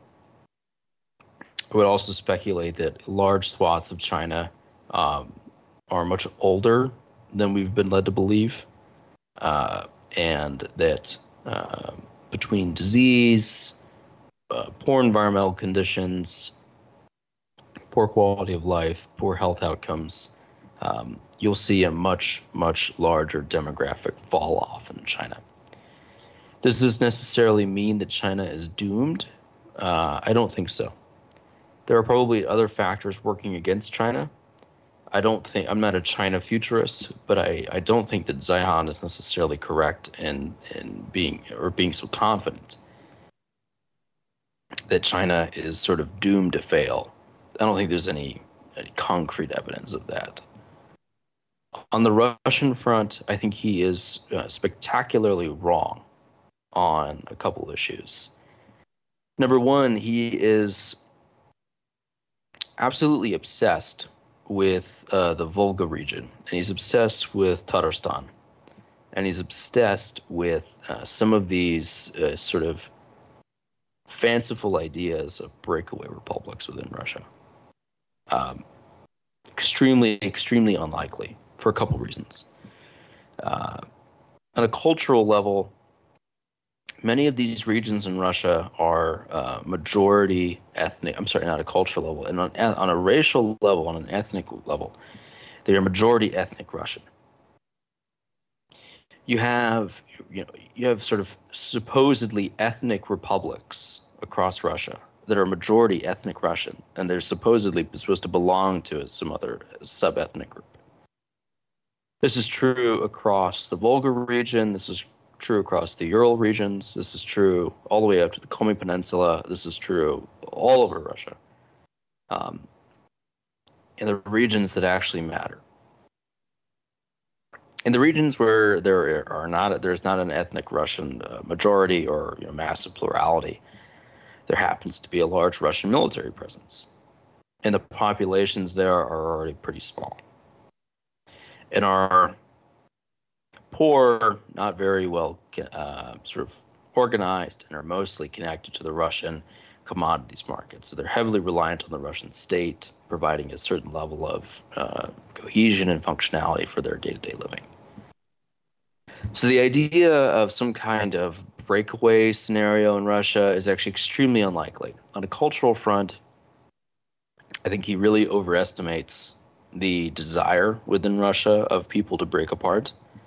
Um, there's a tremendous amount of intermarriage in Russia in various Russian regions now, um, particularly Tatarstan, which he uh, he's obsessed with Tatarstan. Um, the rate of, of intermarriage between Russians and Tatars and others is, is pretty high, and they are exceedingly culturally Russian.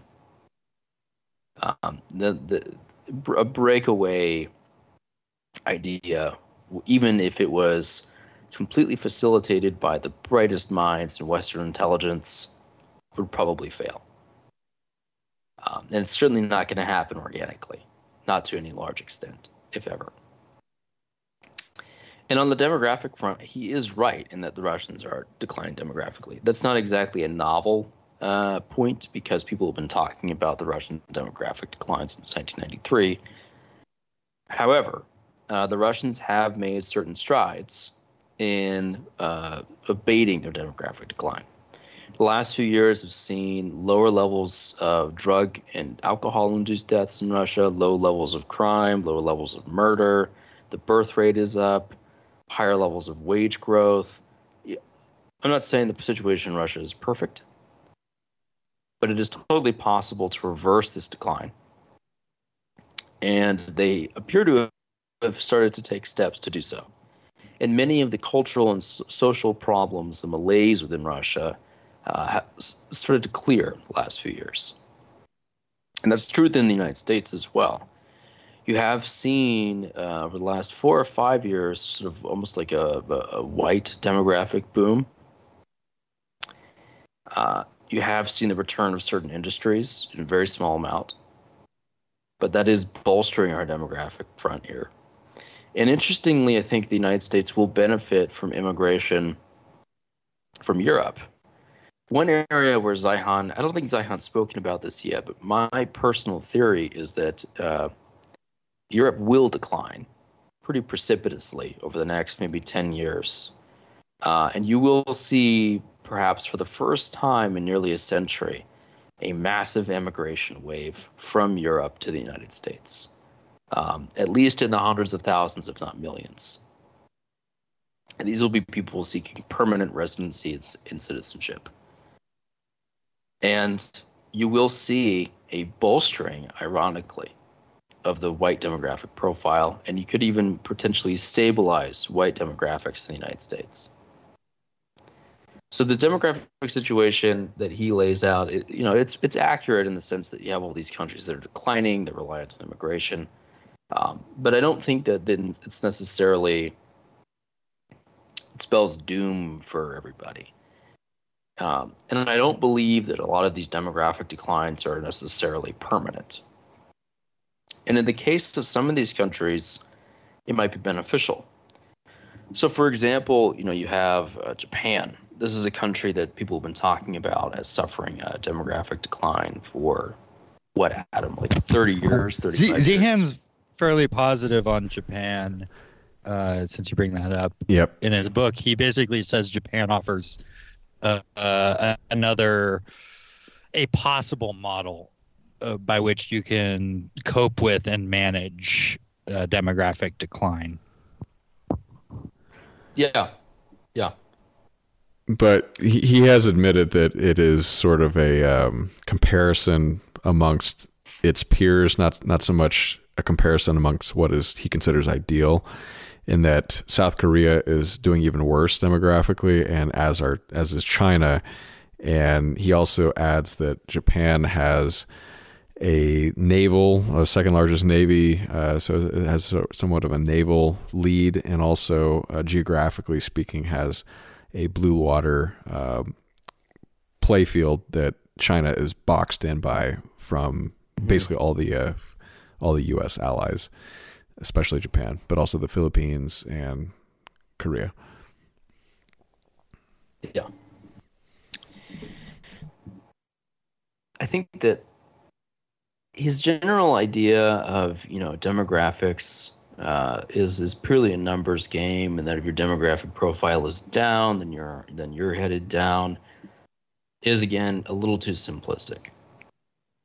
However, there is something to be said about his his analysis in that if most of these countries continue to work with the same financial model, the same banking model, the same real estate models um, that they've been, and the same consumer spending models that they've been dealing with for the last century, if they don't seek change, if they don't try to amend their systems, if they don't try to implement new growth policies that aren't reliant on those systems necessarily, um, then they will decline.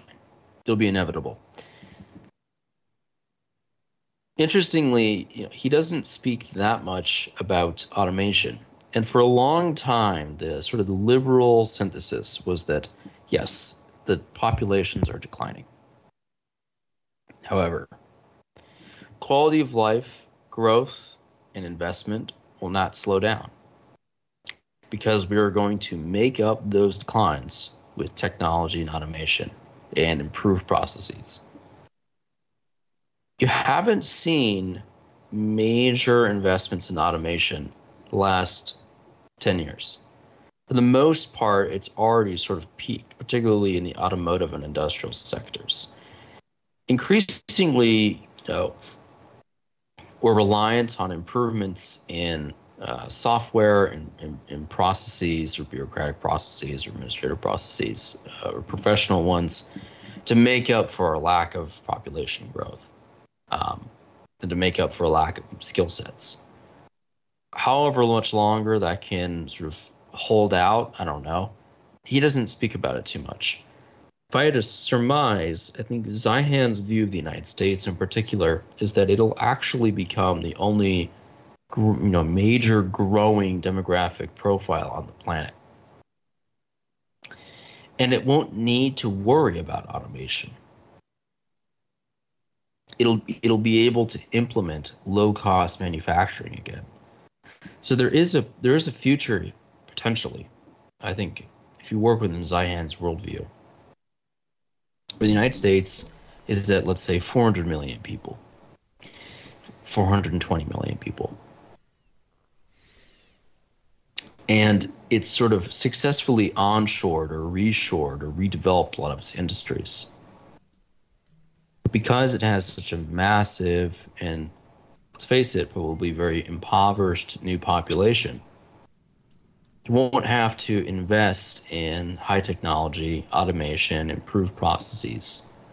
It can get away with doing things the way it did in the 20th century, the early 20th century, which is pure manual labor input. So I, I do see a future for large manufacturing in the United States, but it'll probably look more like the lower rung of manufacturing in China currently than any sort of utopian future version of manufacturing that we might imagine. It'll probably regress slightly in its technological complexity and it'll focus more on utilizing the resources which we'll have plenty of, which will be low energy costs and uh, low cost of labor. Well, yeah, I think you're right. I, th- I think the the skill skill set in the United States in the middle tier of manufacturing has gone away, and whatever's left at the high end, it's it's so dependent on foreign supply chains that they're smart enough that they could sort of reshore that, but the the middle where you're sort of you go to school like to become a machinist that just doesn't exist anymore. And the unskilled stuff where you're basically you're you're slapping labels on things or filling Amazon orders in some Amazon warehouse you know basically dumping things in a cardboard box and, and taping it together that's unskilled and that is pretty much looking at the the price of labor commodity you know commodity lens, uh, essentially, and that that could be reshored. I think that's when he says that the cost of manufacturing in the United States is actually cheaper now than, or he says North America. Now, does that include parts of the United States that border Mexico, or just he's talking about Mexico? I'm not exactly sure, but I think you're right that the the low end could come back. The the middle part though, that's going to take a long time. That's going to take a, a very long term or medium term at the very least re-emphasis on the trades and technical and, and vocational education that is probably going to take 10 to 20 years and maybe he's gearing you know the deep state for that i don't know but um, it's not going to happen overnight and you, you could have some of this again this this low skilled stuff happen whenever it's it's not hard to train people to fill Amazon orders. But if you're going to have them working in chemicals and metallurgy and metals, uh, even automotive assembly, there is some skills involved. And I think that'll take more time. Sure, with our He does standards of technology. place a lot of but I- emphasis though, and this might get in a bit to the automation question. Is he places a lot of emphasis on specialization in highly technical production processes? So he'll he'll say things, for example, like, uh, yeah, um, you know, microchips or whatever are very complicated to make, but it's actually not that complicated to get like Jose to like pull the lever in this production process to do like one specific application of the production. That, Well, that- you can yeah. you can make do with a very highly specialized technocratic uh, managerial component and then just have a bunch of Yeah. uh, glorified grain slave labor. Uh, you know, I guess return to tradition in the American context. I Yeah, mean, that's what I'm saying. if he's talking about electronics thing want- assembly plants, like putting things on a circuit board, that's correct. But if you're talking about a semiconductor fab, that's absolutely not right. And I don't know if that's what he said, but um, just wanted to distinguish be- because the electronic supply chain is very complicated. About Ch- China, he's very derisive of China. He'll say things like, uh, when it comes to their uh, chip technologies, he'll Mm-hmm. say, "Oh well, like if you want to get a margarita machine that plays a ditty, like Yeah, you get a Chinese that's- chip. that's too and then If you want to to do serious." Yeah, but what's funny is he then goes on to emphasize that Taiwan, on the other hand, wow, that's that's where the real innovation is. so what what Taiwan has because is, is magic, basically uh, process technology, and the Taiwan Semiconductor TSMC has the world's best engineers for figuring out how to actually etch onto circuits uh, in silicon wafers chips that don't fail when they go through you know the machine. And that's hard. It's basically manufacturing engineering and they've got their own secretive processes for these but the chip designs are not Taiwanese they're not Chinese but the manufacturing skill set is in Taiwan um, but I think my point when we were talking privately and your point perhaps now is that the Chinese aren't stupid. I mean, obviously there's Singapore, there's Taiwan, there's Hong Kong. All these places are sort of tangentially Chinese, but not like necessarily Beijing run, but they're still very capable. And Korea is obviously capable. Japan's obviously very capable. So I, you know, it's it's sort of silly to say that China couldn't do it, but he's not wrong in observing thus far they have not been able to perfect the I think it's the the seven even or the nine nanometer process. Um, that that's sort of like the, the size of the uh, transistor. The Taiwanese are getting to three nanometers. Russia's way back at like 27 nanometers. Their Russians are horrible at this, um, and I think it, it really depends on sort of how you view this. I think his his sort of cute analogies of oh the, the margarita mixer versus the iPhone, which is made in China by the way, but it's designed in California. It, it's it's too simplistic, but it, it's it's meant for his sort of midwit audience, as Hans was saying also offline. Yeah, Um, yeah the, like the Russian. That's just so funny. I mean, the Russian applications for most of their of their chip industry are are basically the military. Like they. Oh sure, yeah, Sukhoi fighter jets, Anything- you know, that's basically Yeah, any, anything anything other than like the military and any sort of uh, domestically developed uh, or retrofitted machines for ex- like ex- I don't know uh, Yeah. metal extraction or mining extraction, like any kind of crude large machine that needs you know, not much necessarily computing or computing complexity to accomplish its goals. That's what they're going to specialize in.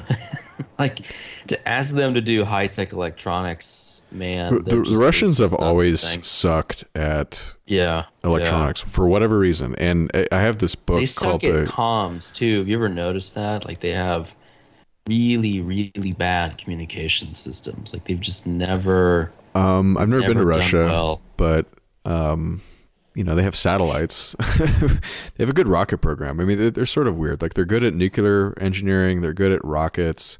Yeah, They're good at. They're uh, good at they're good at theoretical mathematics, aeronautics, theoretical. nuclear engineering, metallurgy, Right. and that's about it. Yeah. Well, I was gonna say I have this the book. I, I, I, I gotta pull it out. I don't even know where it is, but it, it's it's such a good book. Um, and somebody gave it to me actually.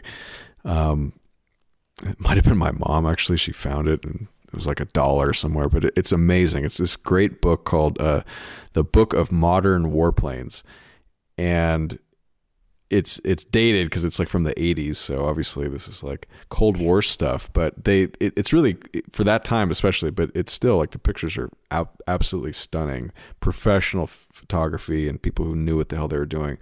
They had photographs of all the the design phases and production phases and implementation and deployment phases of all these fighter jets and uh, and bombers too but mainly jets uh, the fighters. And it included, though, for the time, it was really extraordinary. It had uh, the the MiGs and the Sukhois and all the sort of Soviet stuff.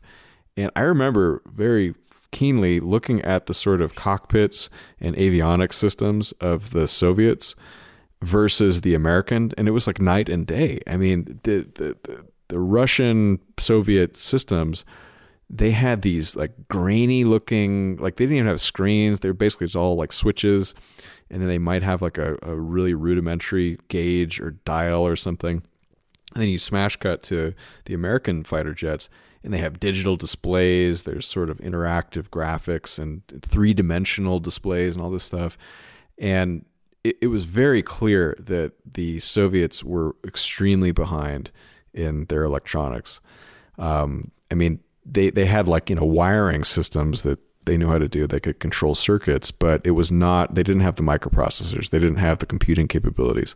Uh, they didn't have the visualizations, the displays, and it's still sort of apparently the, the problem. And, and there's a lot of smart Russian software engineers, but they just don't have that industrial base. Uh, from I guess that Soviet legacy. And the industries you did mention, the metallurgies, you know, the the heavy, you know, steel making, aluminum making, that's all from the Soviet era.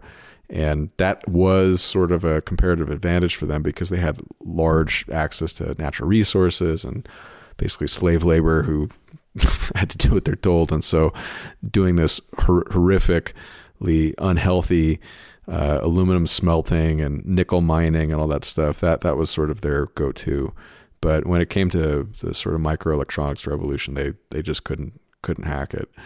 Um, and then regarding China, um, they're sort of a different case where they're really, really, really good at manufacturing. Unlike the Russians, they're more efficient at it, um, but they don't have that creative edge. And the, the Communist Party, in particular, is very um, involved in a lot of things, and so I think there's some somewhat more difficulty in getting startups off the ground. However, they do have a very competitive startup culture, but it's it's been more successful in the software space for some reason. Um, the microprocessor stuff, they've never really been able to do it. They've done a lot of assembly work, uh, Huawei making cell phones, etc. But it, a lot of it is knockoffs, j- just done at like a cheaper price. So their ability to innovate has really yet to be seen. Uh, the South Koreans have done a better job with that. Um, but you know, who knows? I mean, in China, obviously has a lot of smart people. Um, but some of this stuff is it's not necessarily about smarts. It is some sometimes about do you have access, and I think that's what the Biden administration has done recently is that they've cut off access to the um, I'm forgetting the name of it, but it's a Dutch company that has the basically the only like machine that can make uh, seven and, and, three ASLR, nanometers. ASMR, whatever it is. Um, uh, it's yeah, it's something. It's an the, acronym. The, I, am blanking on it, but yeah, yeah, it's a lith- lithography company, and they're um they're pretty much the go-to. And then it's Taiwan Semiconductor can buy them. Samsung, I guess, can buy them, but uh, because of these sanctions now on China, um, China can't, and so they're going to be left behind on just the even not forgetting the design stuff, but just the manufacturing ability, they can't even do that. And then Zeihan put another uh, video out where he's basically saying that all American citizens working with Chinese companies or in China can no longer do that, or they're sort of traders or something. so, so they're they're really going hard on this thing. Um, and looking forward, it's it's anybody's guess, but just the access to that supply chain alone is pretty bad for China. And so I would agree with that. But I would disagree if he's basically saying that the Chinese are not innately capable of it. And I am not really sure he's saying that, but um, I don't think that's right. I just think that they, they've yet to be able to do that. And empirically, that's correct. But going forward, it's hard to say. Well, you become more capable of that kind of thing when you let um, Mossad or CIA connected NGOs into your country and uh, let them do what they want. That it improves your capabilities. You certainly have access more democratic to those uh, to those goodies that I was trying to mention. It's it's interesting because there's a it presents a contradiction that I came away reading his book. That there's a few that are, so one question I would ask is with this presentation, why exactly then is Zeihan a globalist, or as he describes himself, an internationalist?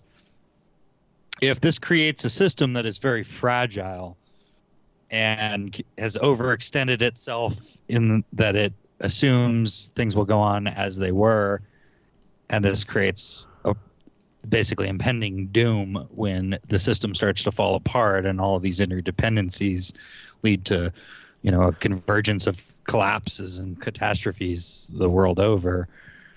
Uh, why is that a good system?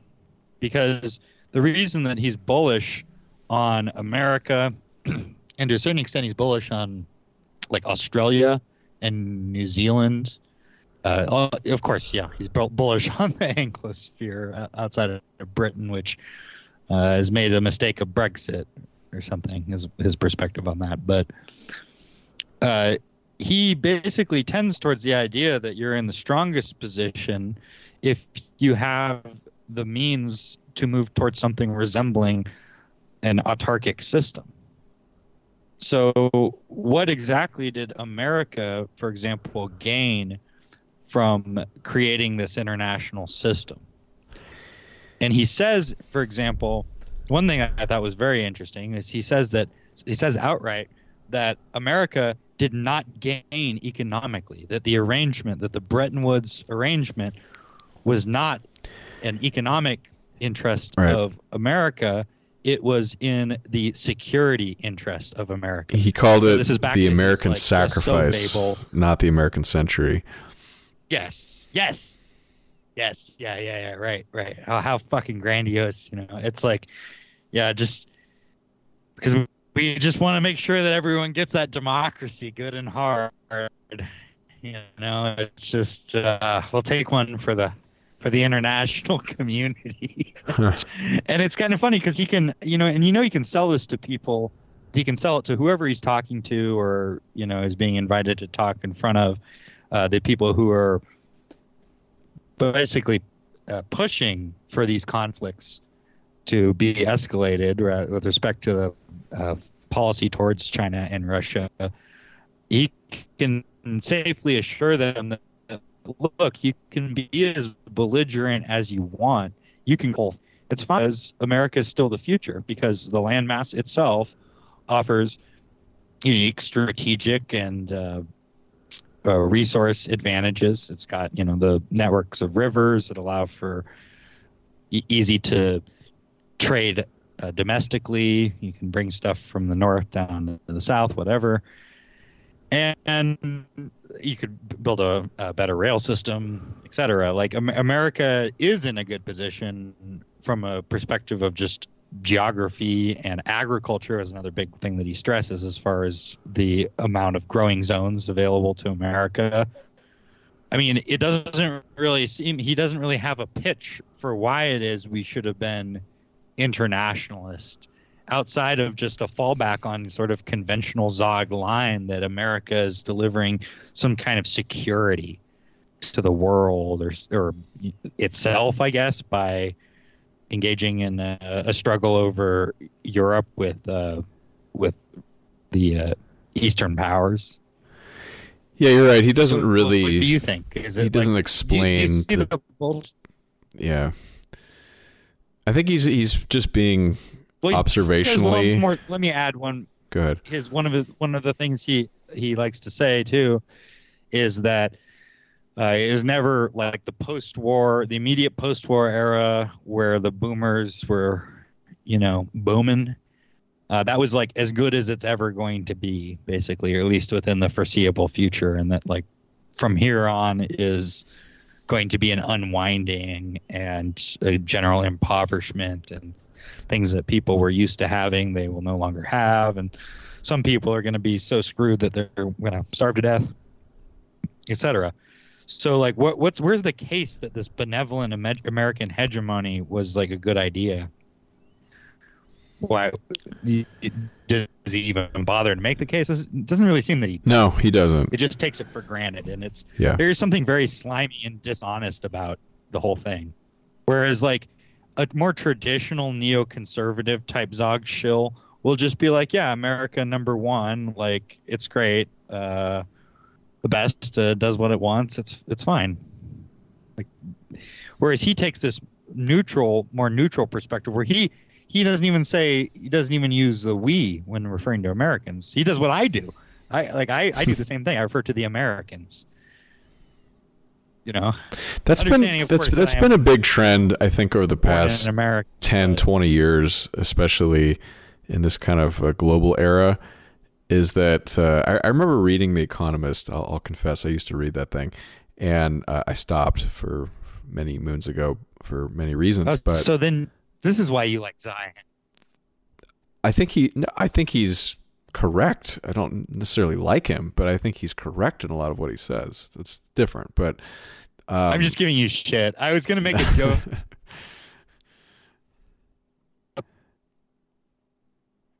Say, I got on this rabbit hole real quick. I got on this rabbit hole when I was watching these videos of like peak midwit, like Reddit, YouTube takes, where these people were doing like political conversations, and they were talking about how like, oh yes, like Ian Bremmer and like Paul oh Zeihan are bremmer some of my influences. I I consider is not even a good something presenter of a geopolitical theorist, and uh, it, it's the fucking people who like read the Economist or like Foreign Policy, like unironically, like they don't real they read it thinking that they're the Economist especially so, but like even Foreign Policy, it's yeah maybe there's something to gain from reading like what the Zog managers are are saying. But in all honesty, like if you're not in the club and you're reading that stuff, it's it's a pretty bad look. And I feel like Zeihan is sort of an appeal. It's an he appeals at least from the perspective of his uh, popular facing uh, persona. It's definitely an appeal along the same lines of like yes, peak peak midwittery, and it's you know I feel like you're smarter than the people who actually have power, or that you're involved in the conversation. Mm-hmm. Yeah, all, all I was going to say was that the usage of the term uh, countrymen is by the person who's saying, I'm trying to make this abstract, but I'll, I'll just be more clear here. The use of the word like Americans from somebody who's American as opposed to saying us or we is kind of a, a globalist era thing. I think that's become more common as we've sort of interconnected and become more transnational. But that definitely was not a way people talked during the Cold War or prior generations. It was sort of like us, you know, we're our country. Uh, they don't refer to their own country abstractly. And I think that's become much more common. Also with our generation too, as we become disillusioned. I think with the American project, but I, I'm sure that's I'm not sure, but I, I would I would speculate that that's also common, more common in Europe, European countries. It's probably not true in China, um, and certain other countries, but I don't think um, I don't think that trend is our friend per se. If you're a nationalist, it's it's become very internationalist.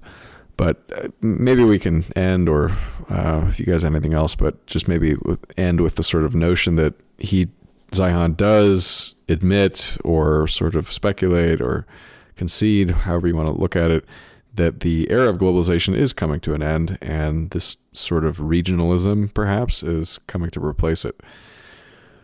And he, he does say that America is well poised to take advantage of that for mainly demographic, geographic, and raw materials and energy in particular uh, reasons. Uh, whereas China and Russia, although they do have raw materials, they, they don't have the demographics or geography really uh, from a military standpoint or a climate agricultural standpoint to really prosper. Uh, China has geographic limitations in terms of its access to the ocean and the supply chain of energy, and their demographics are bad. Um, he sees other countries like India doing pretty well because of their closeness to the Middle East, energy, and also their demographics and potential for, um, I don't know, just industrializing or something like that. But um, what do you guys think about the future and the regionalism? I think that he's he's sort of forecasting. Well, I uh, feel like I've kind of spoken my mind about all of that throughout the, the course of the show. I ultimately, I, I view Zeihan uh, much more favorably than, than Bremmer or people like that who are, who are just uh, truly He's insufferable. unremarkable uh, freaks. Yeah. I mean, Bremmer and those ilk are, are definitely they fit the bill from that old Taleb moniker of or like uh, IYI, intellectual yet idiot. Ian, Ian Bremmer exactly is a right. moron. He, he's he's actually stupid, and he's he, he you know he's a guy that is only where he is purely they're like Because his weird- publisher and his connections get him get him spots on the on the- Yeah, the, Tonight yeah. Show. I mean, like that guy Yeah. is is such a lightweight. His Yeah. books are, are At least, vapid. at his, least with Zeihan, you are- can tell he can like hold his own if you got in an argument with him. Sure. He's also he's also fairly charismatic, which Bremmer is not. He, he's I- charismatic and, Yeah. he he's he's not he's not some like weird impish you know goblin Jew. So he has that going for him. You, you know it. Unlike Friedman, which is the the Stratfor guy, Bremmer, some of these other creatures. Um, Zeihan can at least present to you a cohesive th- thesis, can take into account geology, industry, demographics, history. Is he maybe not well versed in many of those subjects? Does he kind of simplify them a bit? Yes. But at least he tries, he makes an effort. Um, it is reasonably intelligent. Is it horribly one sided? Um, is it a little juvenile sometimes? Yeah. Uh, but who amongst us is not one sided and juvenile, I guess, uh, from time to time? So I also don't take him very seriously because I regard him and what he's doing out on his public facing life as, you know, um, like airport paperback tier. It's smart, it's witty, it's really catches your attention, um, makes you think a little, and then that's it.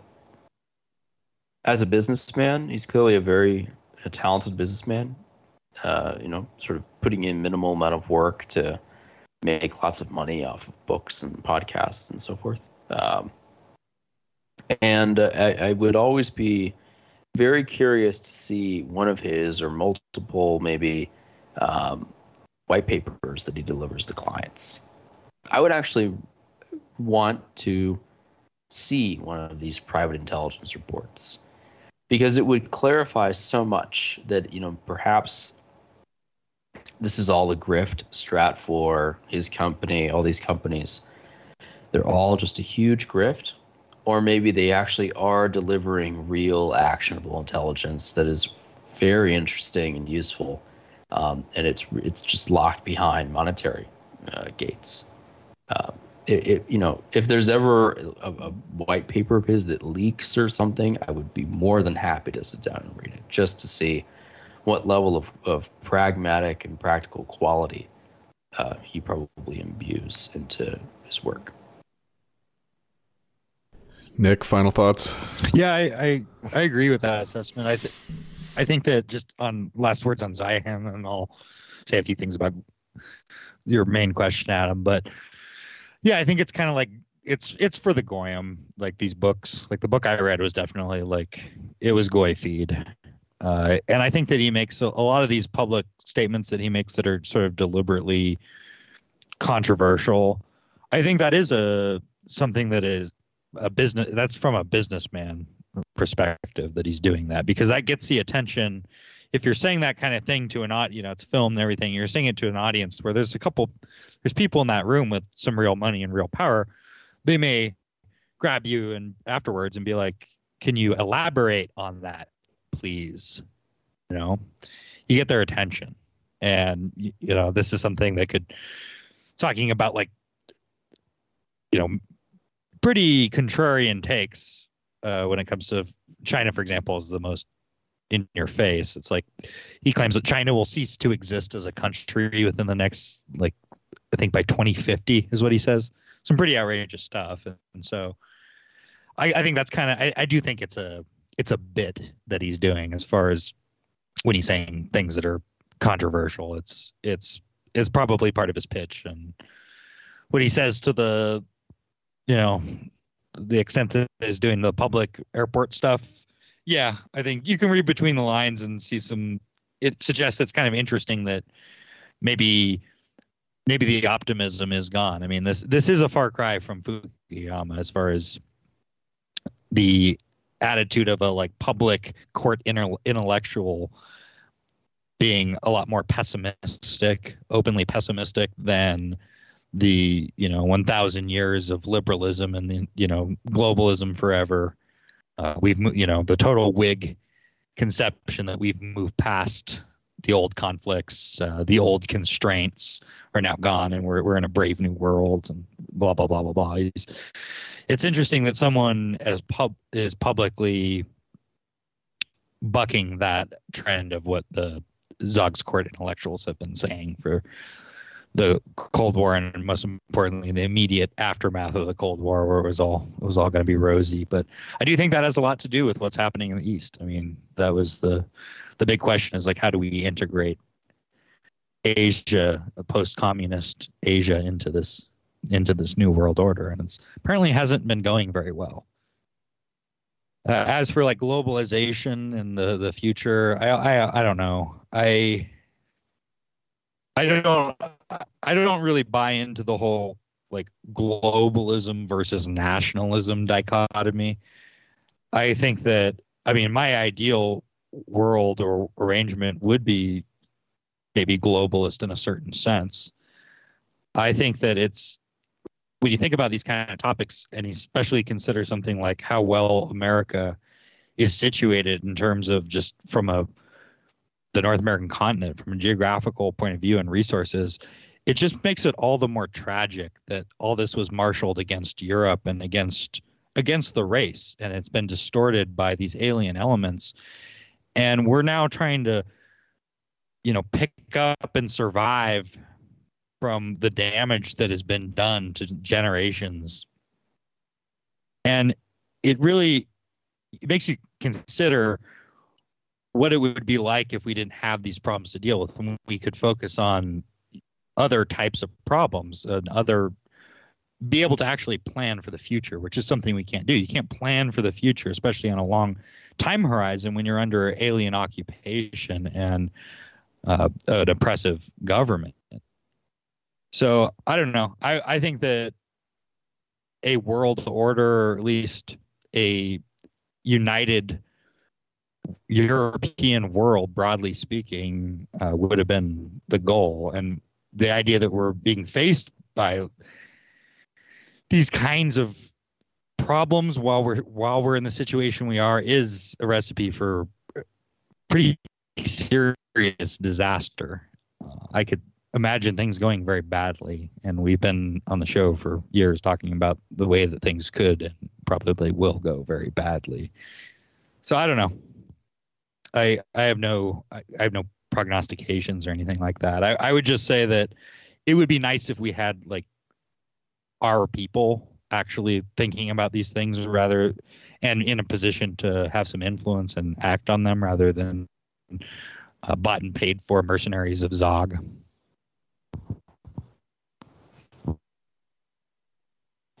Yeah, I mean, it is a shame that the only, you know, you have to come to um, uh, obscure blogs and uh, private groups on the internet to you know kind of get this level of analysis or or you know very kind of hidden podcasts like ours at this point to even talk about these subjects. Um, you have to do a lot of work on your own and try and find the very few people that are out there that can have like meaningful discussions with on these on these topics. Uh, yeah, it, it, yeah, it's a huge shame. I was just saying, Nick, that uh, we don't have a lot of people out there uh, that, that, can provide our worldview or or a more cohesive worldview uh, from from any perspective at this point. I would take. Uh, you have to pick it up from bits and pieces all over the place. It, it's very tragic uh, how sort of dumbed down a lot of the analysis has become. and as a consequence of that, you know, this is this is why I think the Zeihan has become so popular recently, because people are yearning for more complex analysis, and this is the most charismatic guy that stepped up to the plate, that's been promoted, and as smart and kind straightforward as he is. Um, I, I think this, you know, a lot of his work really leaves you wanting something far more serious and consequential. Uh, and you know, it's not really in his business interests, I would say, to to, to deliver that.